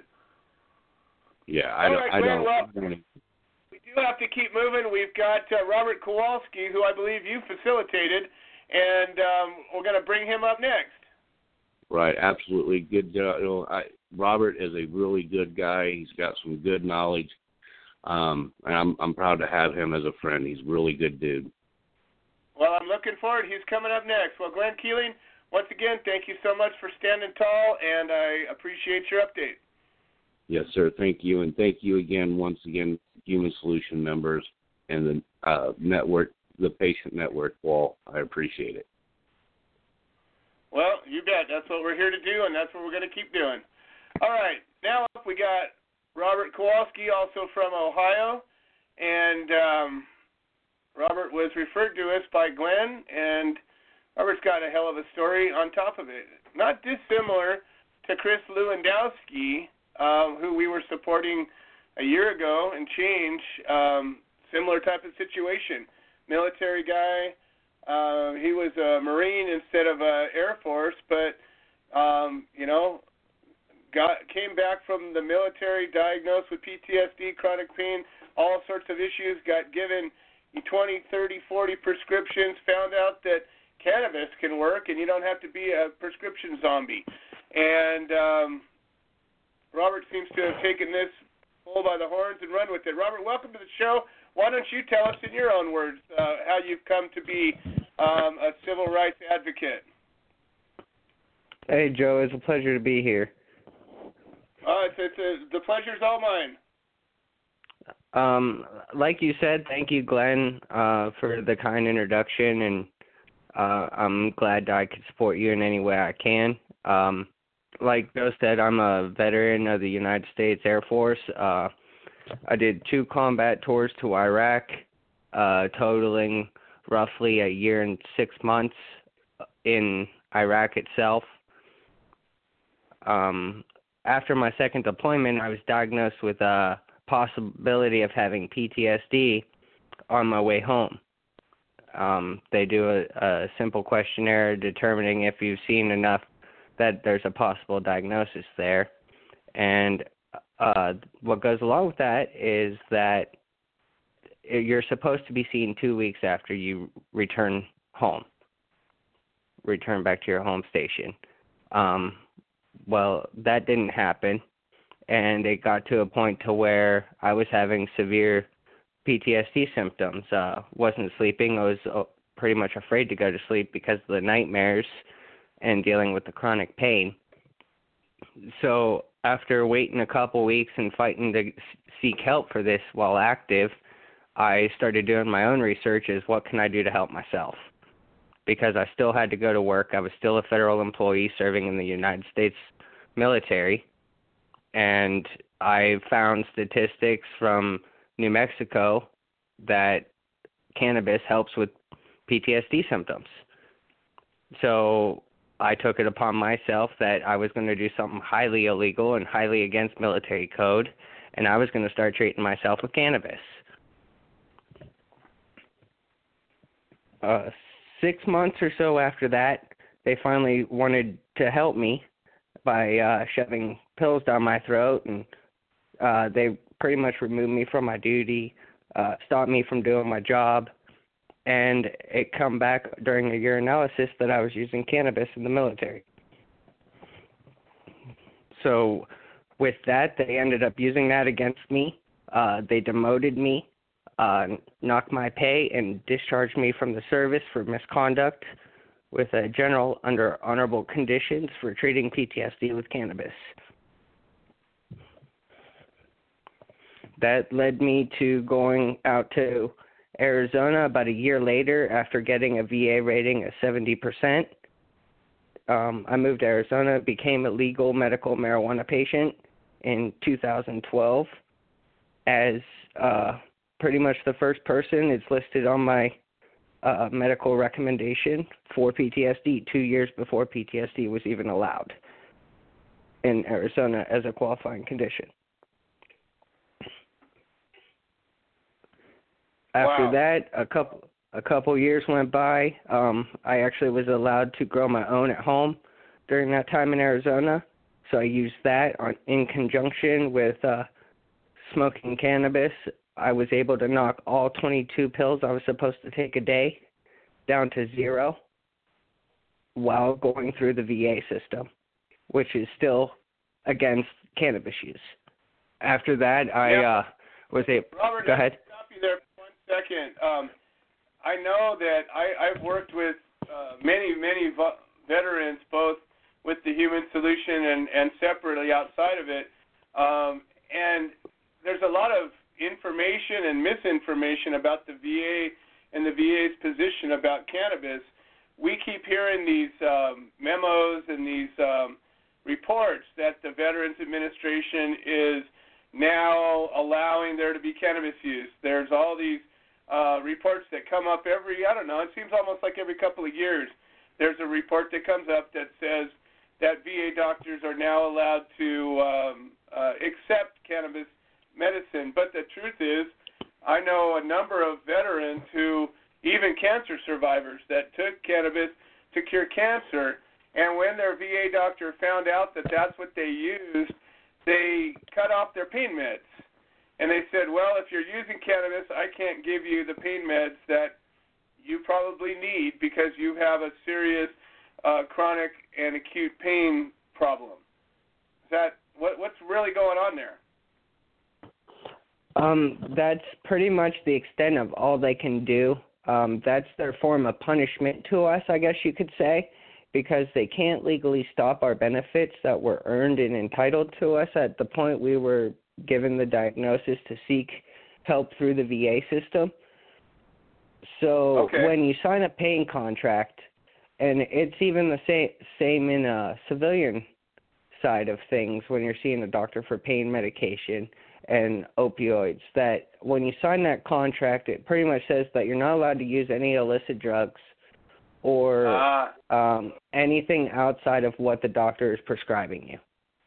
So that's where they get you. It's a lot like um you know the second amendment issue we're coming up with and how uh the federal government decided to change the wording on your background check uh information to go buy a weapon is you're not allowed to be using it even specifies now medical marijuana and that's the way they're Right. catching everybody Yeah, yeah. No, that's brutal, and and we're going to have a show all about that one of these days soon, um, because that's a that's a, a dark, dirty piece of uh, policy that I don't hear hardly anybody talking about.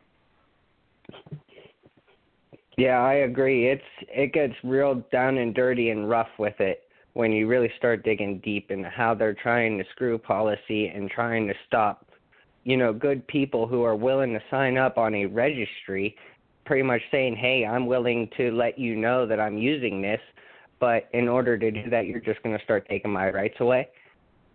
Exactly. And that's what I talk about. That's that's what the gist of this show. I don't know exactly when you popped on, but we've been talking about, you know, this push for legalization and what are we willing to give up to get legalization. And nobody talks about being okay to give up their second amendment. Nobody has any issue giving up the right to grow a thousand plants if they need it. Nobody talks about giving up the right to make oil if they need oil. Nobody gives up the right, talks about the right to transport it to your sick and dying aunt in another state if she needs it. Nobody talks about any of this stuff, and yet everybody is like, woo woo, legalize it. And and there isn't a single application of woo woo, legalize it that allows for these things that I just talked about. Every single one of them is restricted, and and yet we we're calling these victories, and I just it drives me friggin' nuts because everybody's going to be celebrating except for the people that keep getting busted because they need it more than the law allowed, and we're going to be pointing our fingers. Well, you should have been following the law. Kills me. So tell us more about. Okay, so you've gotten yourself to the point where um, they the the VA now knows that you're using cannabis, um, and what what where are you at now with it? What's going on now? Well, uh, 2014, I got a phone call from my parents that my grandmother was dying of colon cancer, and they weren't sure how long she was going to make it. Um, make a long story short, my parents kicked me out of the house at 17, and I was pretty much homeless for a year before I left for basic training for a joint. Oh, jeez. Um, Go parents. I'm sorry. right. But that's that's the stigma. I know. That's the society that they grew up in, and it's sad, but it was the reality of the time. And so uh, they knew what I was doing in Arizona. They didn't really know the extent of how it was really helping and the effects because they knew their son before he left for service. And then they saw the nightmares and the shit right after I got back. Right. And so when I returned back to Ohio from Arizona, I brought uh, peanut butter and regular butter back um, infused to try and convince my family to allow me to try and help my grandmother. Um, and it started with a simple conversation, kind of out of the norm, to where I eased my family into it by flat out asking my grandmother if I could roll a joint at her kitchen table. I love it. And um she let me and she watched me and observed and i told her okay I, i'm going to go out and smoke this and i'll be back and i did and it she was kind of mind blown that i was a calmer person that i was more of her grandson and not someone who'd been through hell and you and it started uh, everybody up. Right, and it started the conversation. And once I got the conversation rolling, my aunt works at uh, a hospital in Northeast Ohio, and she started asking questions. And she started going to the hospital and asking questions.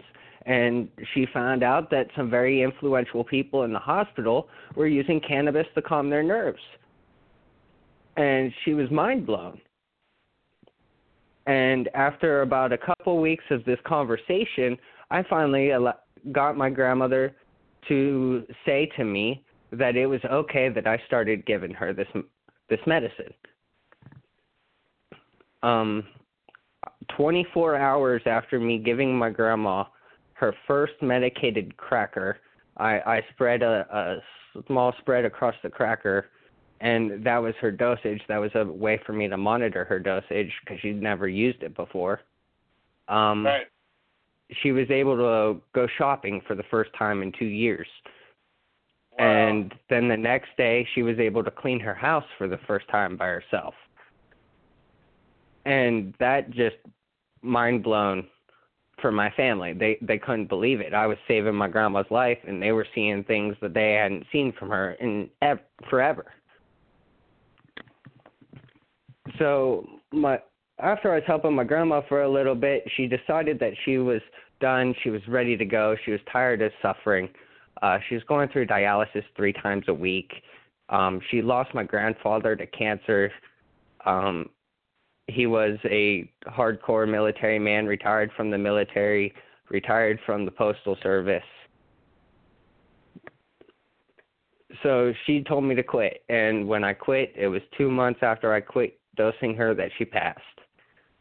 Oh, and that was pretty much what lit the fire under my butt to say I'm not going to stop until I can ensure that everybody has the access to this medicine to save their family members' lives.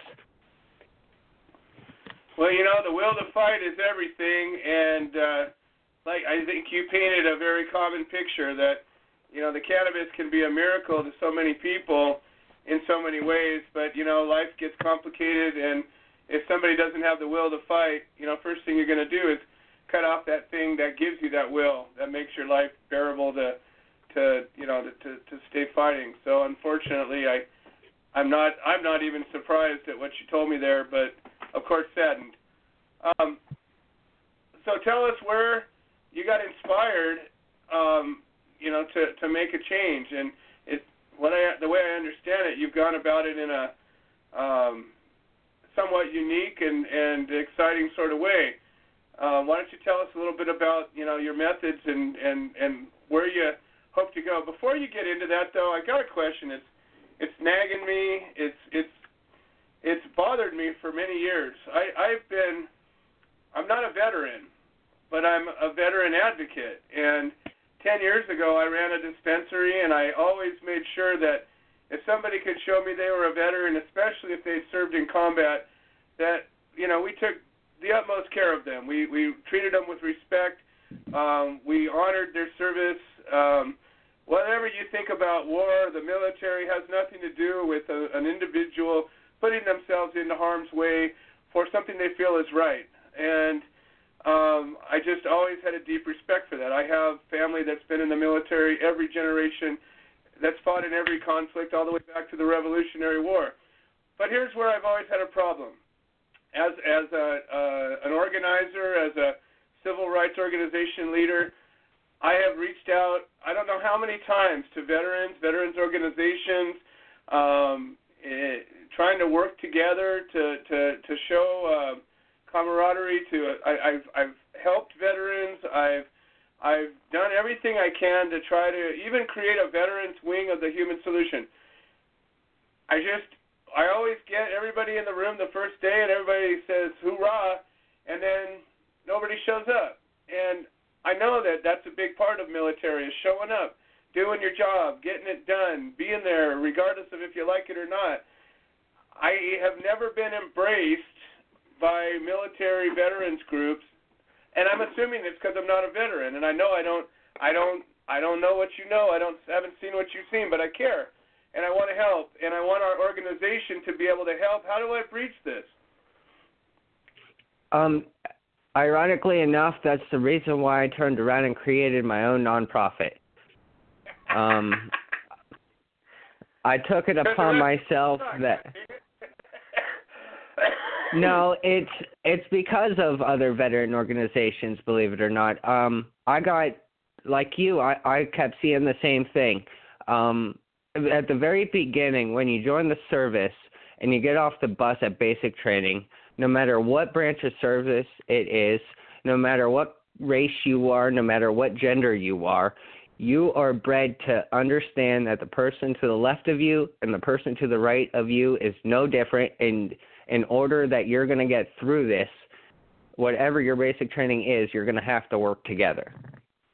Right. God dang it if we could only understand that in the movement and so I created my nonprofit to uh, Veterans Ending the Stigma to bridge that gap, to bring civilians in that don't really understand military life and to connect them with veteran organizations that should be working together with the people in this movement. Well, there you go. And it that's my like, goal. It sounds like we've just connected. I think that um, we, you and I will, after this conversation, have many more conversations and consider the human solution, um, you know, at your service. Well, thank you, and I appreciate that. So you you started this 501c3. Um, that's the type of organization we are. So I know it's kind of a an arduous little process to go through and hoops to jump through, but it's doable. And and um, it, it, it opens up the doors to you to be able to uh, uh, receive donations and give tax credits and things like that. And um, it, it, it, it's a type of organization that has a lot of tools, um, ability, ability to receive grants and things like that. What are you doing with your 501c3? Um, right now, we've been focusing on education. We're only a year old uh, right now, and in that year we've we've been able to make strides to where um we've been as far east as PA, the next state over from us, to as far west as uh we were able to set up a booth in Oregon to spread our message about what veterans are really trying to do and what we're really trying to do and that's break the stigma, not only the stigma of cannabis but the self stigma in veterans' lives and other patients' lives that they don't need to be ashamed of the crap they're going through every day. Um, also, we want to ensure that people understand that you know mental illness and homelessness one of the biggest the biggest issues around veterans right now is isn't something that really needs to be you need to be ashamed of, but something you need to embrace and start asking for help because that's the only way you're going to change the situation. Absolutely, you got to identify a problem and seek to remedy it. I I couldn't agree more. So what's what's the story with uh, um, the international or the global treaty um, regarding drugs and cannabis? What's what is your uh, approach on that? I understand that you're working to make changes.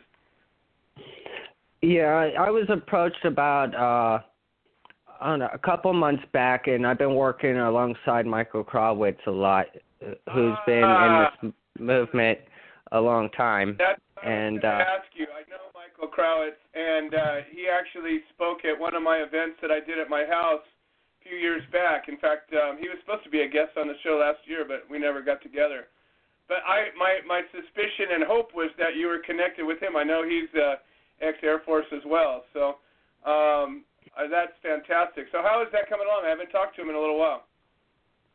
Um, it's coming along great. I'm still new to the whole international movement. Um, just recently, I've I've driven, dove real deep into it. Um, as a lot of people might be aware, uh, the World Health Organization come out and started asking questions and making statements about CBD and how they're looking at uh, changing it.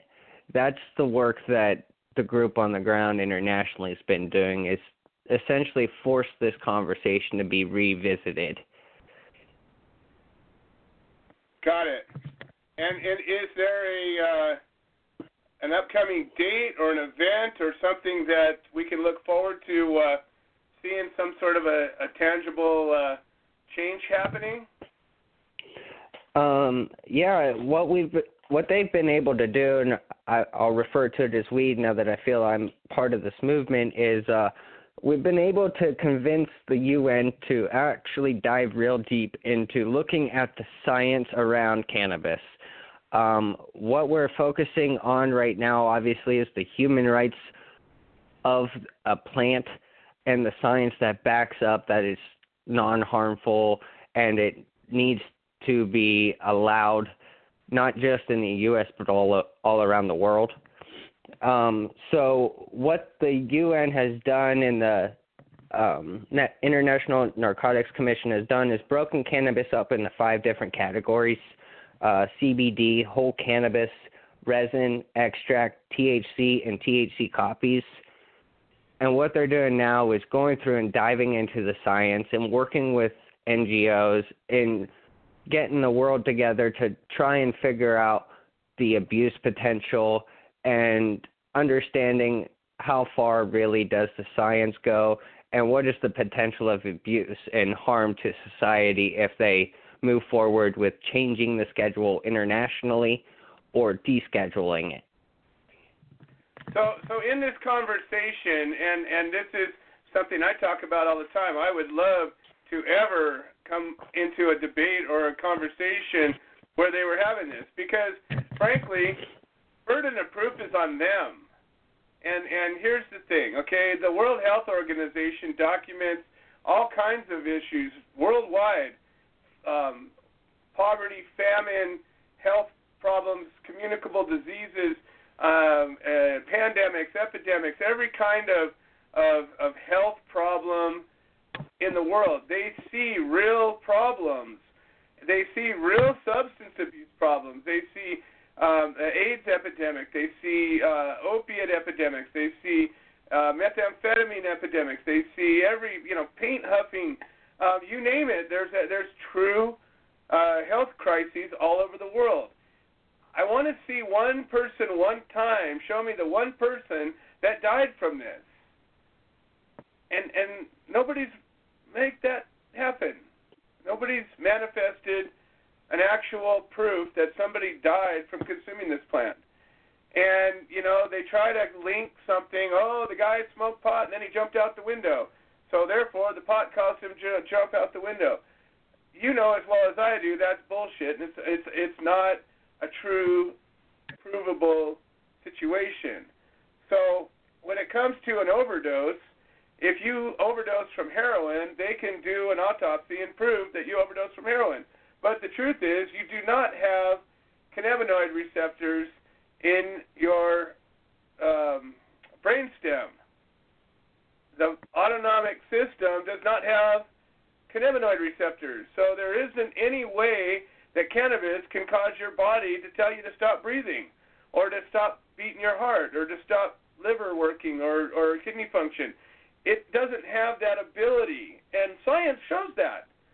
It shows opiate receptors and other receptors right there where it can do that. We can directly link death to virtually any substance on the planet, but we somehow can't link it to cannabis, and yet we're still having a discussion. I don't understand. What do you think? No, I agree with you, and I think finally the that we're getting the world to understand that is that we this whole idea of cannabis being bad is based off of individuals who felt it necessary to make a lot of money and ensure their place in society. And frankly, now there's no room for that. I mean, like you spoke earlier, there's just so many rules that 90% of the world probably doesn't even know all the rules for their own country because there's so many of them. Exactly. We don't need any more rules. I can assure you.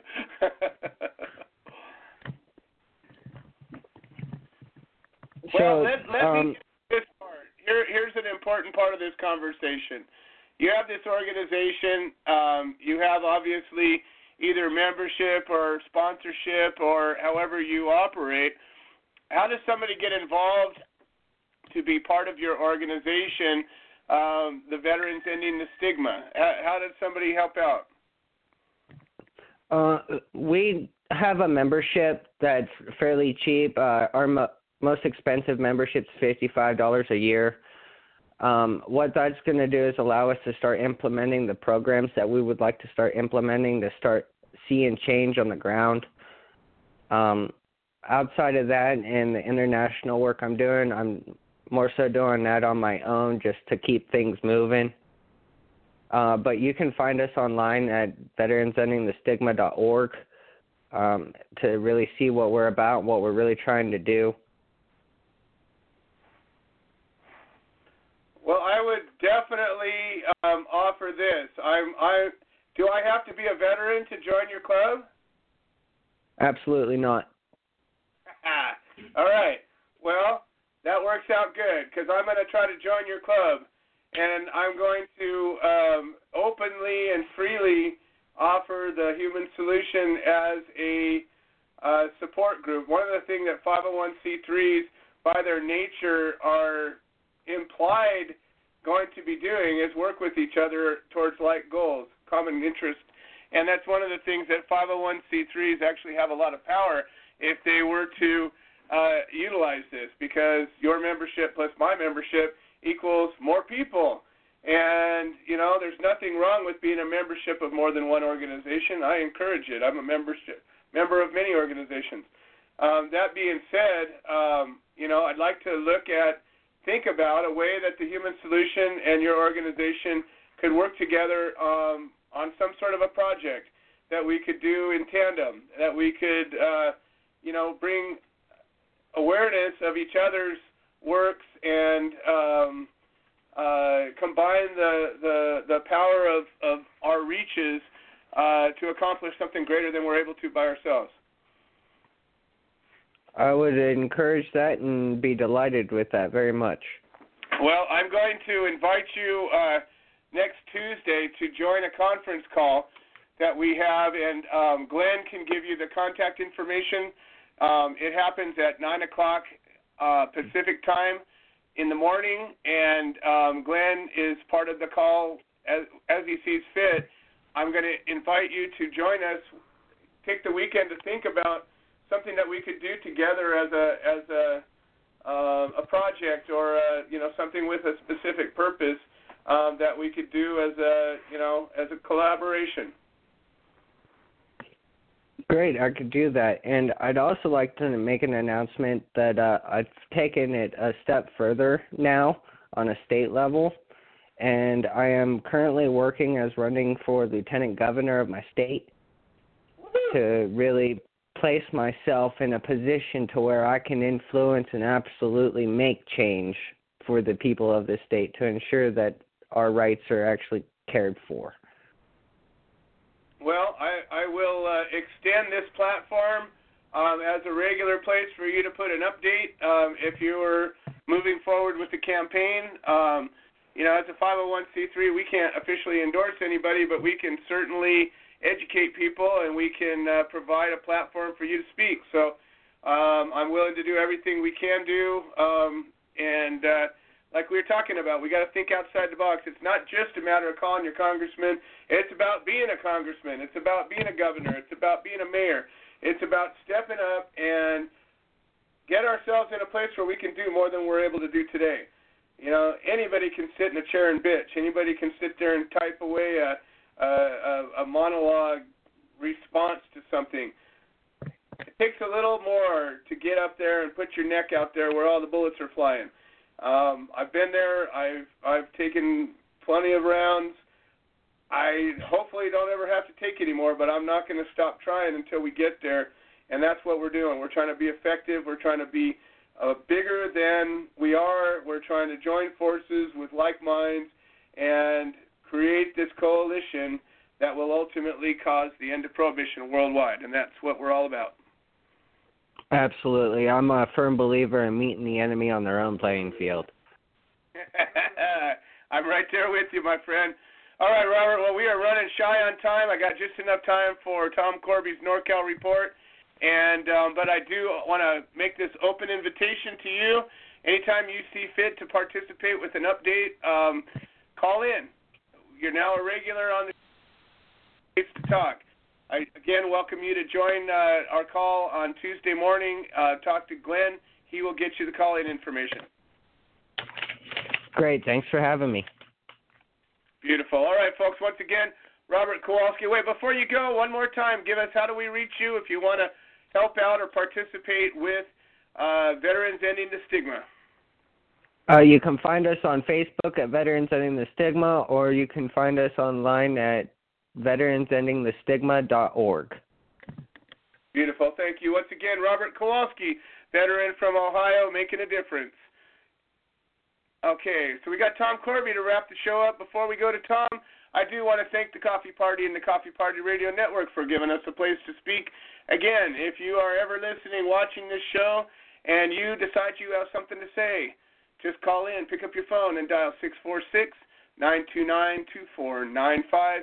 And our amazing screener, non compliant Mary, will ask you a couple of questions, and you'll be able to talk. You got a platform, an ever increasing platform. We've been gaining about a thousand listeners a week over the last several weeks, so hopefully that will continue.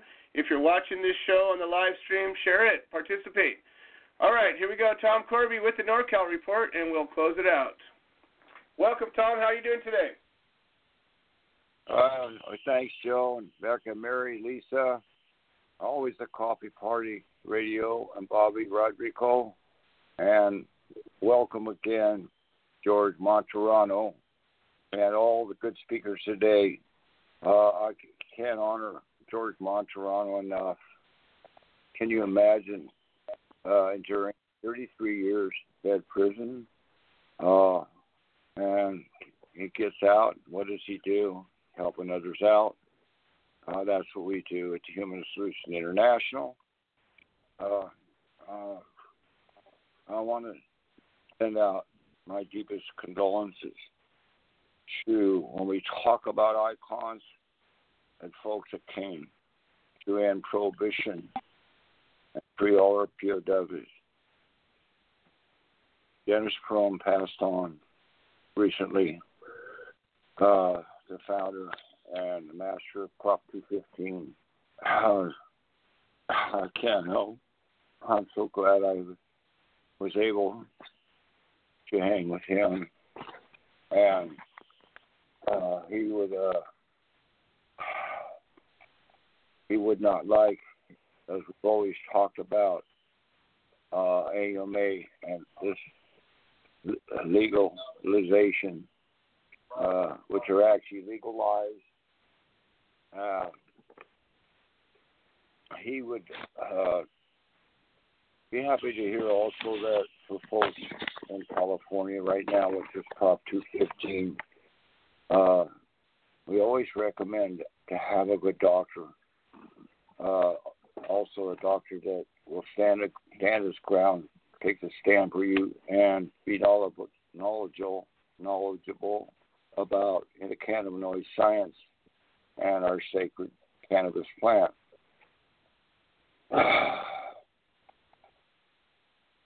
that Prop 215, uh, I understand.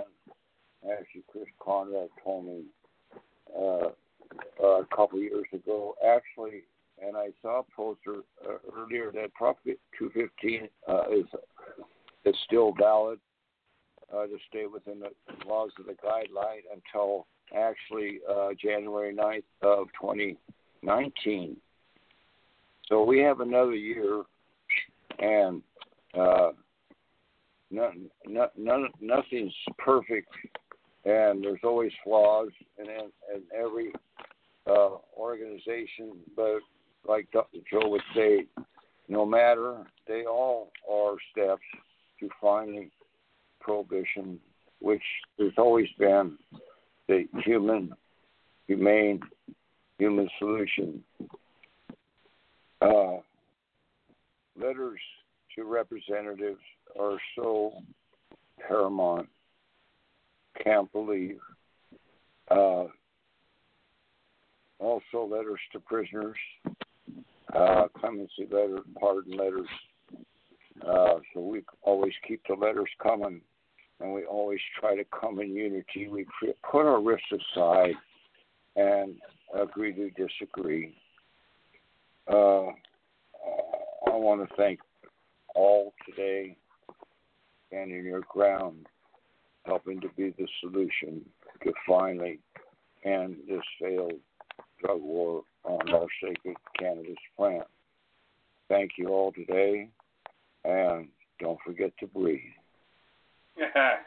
no, I wouldn't want to forget that. Well, I want to thank you, Tom Corby, and all the guests. I want to t- thank uh, Non-Compliant Mary, and of course Lisa Wooldridge for uh, putting together the live feed and uh, getting it out there. So uh, remember, we are the power. We're the ones that make the difference.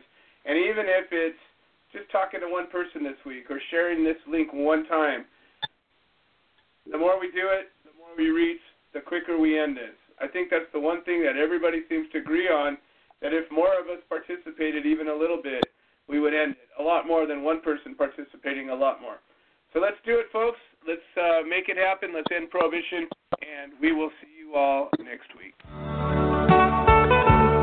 Hi, I'm Willie Nelson, and the Willie Nelson Teapot Party and I endorse the Human Solution, supporting cannabis prisoners because no one should go to jail for a plant. Little things I should have said and done, you were always on my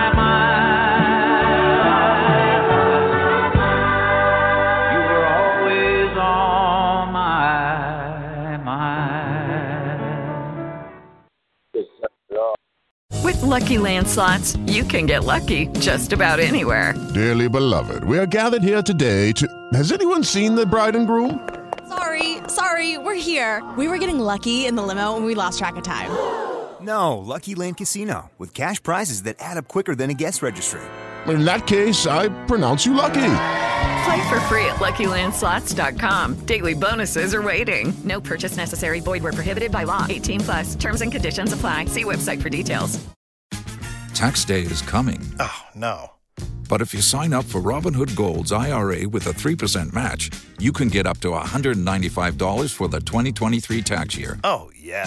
Sign up at Robinhood.com/slash boost by tax day to get the biggest contribution match on the market. Subscription fees apply.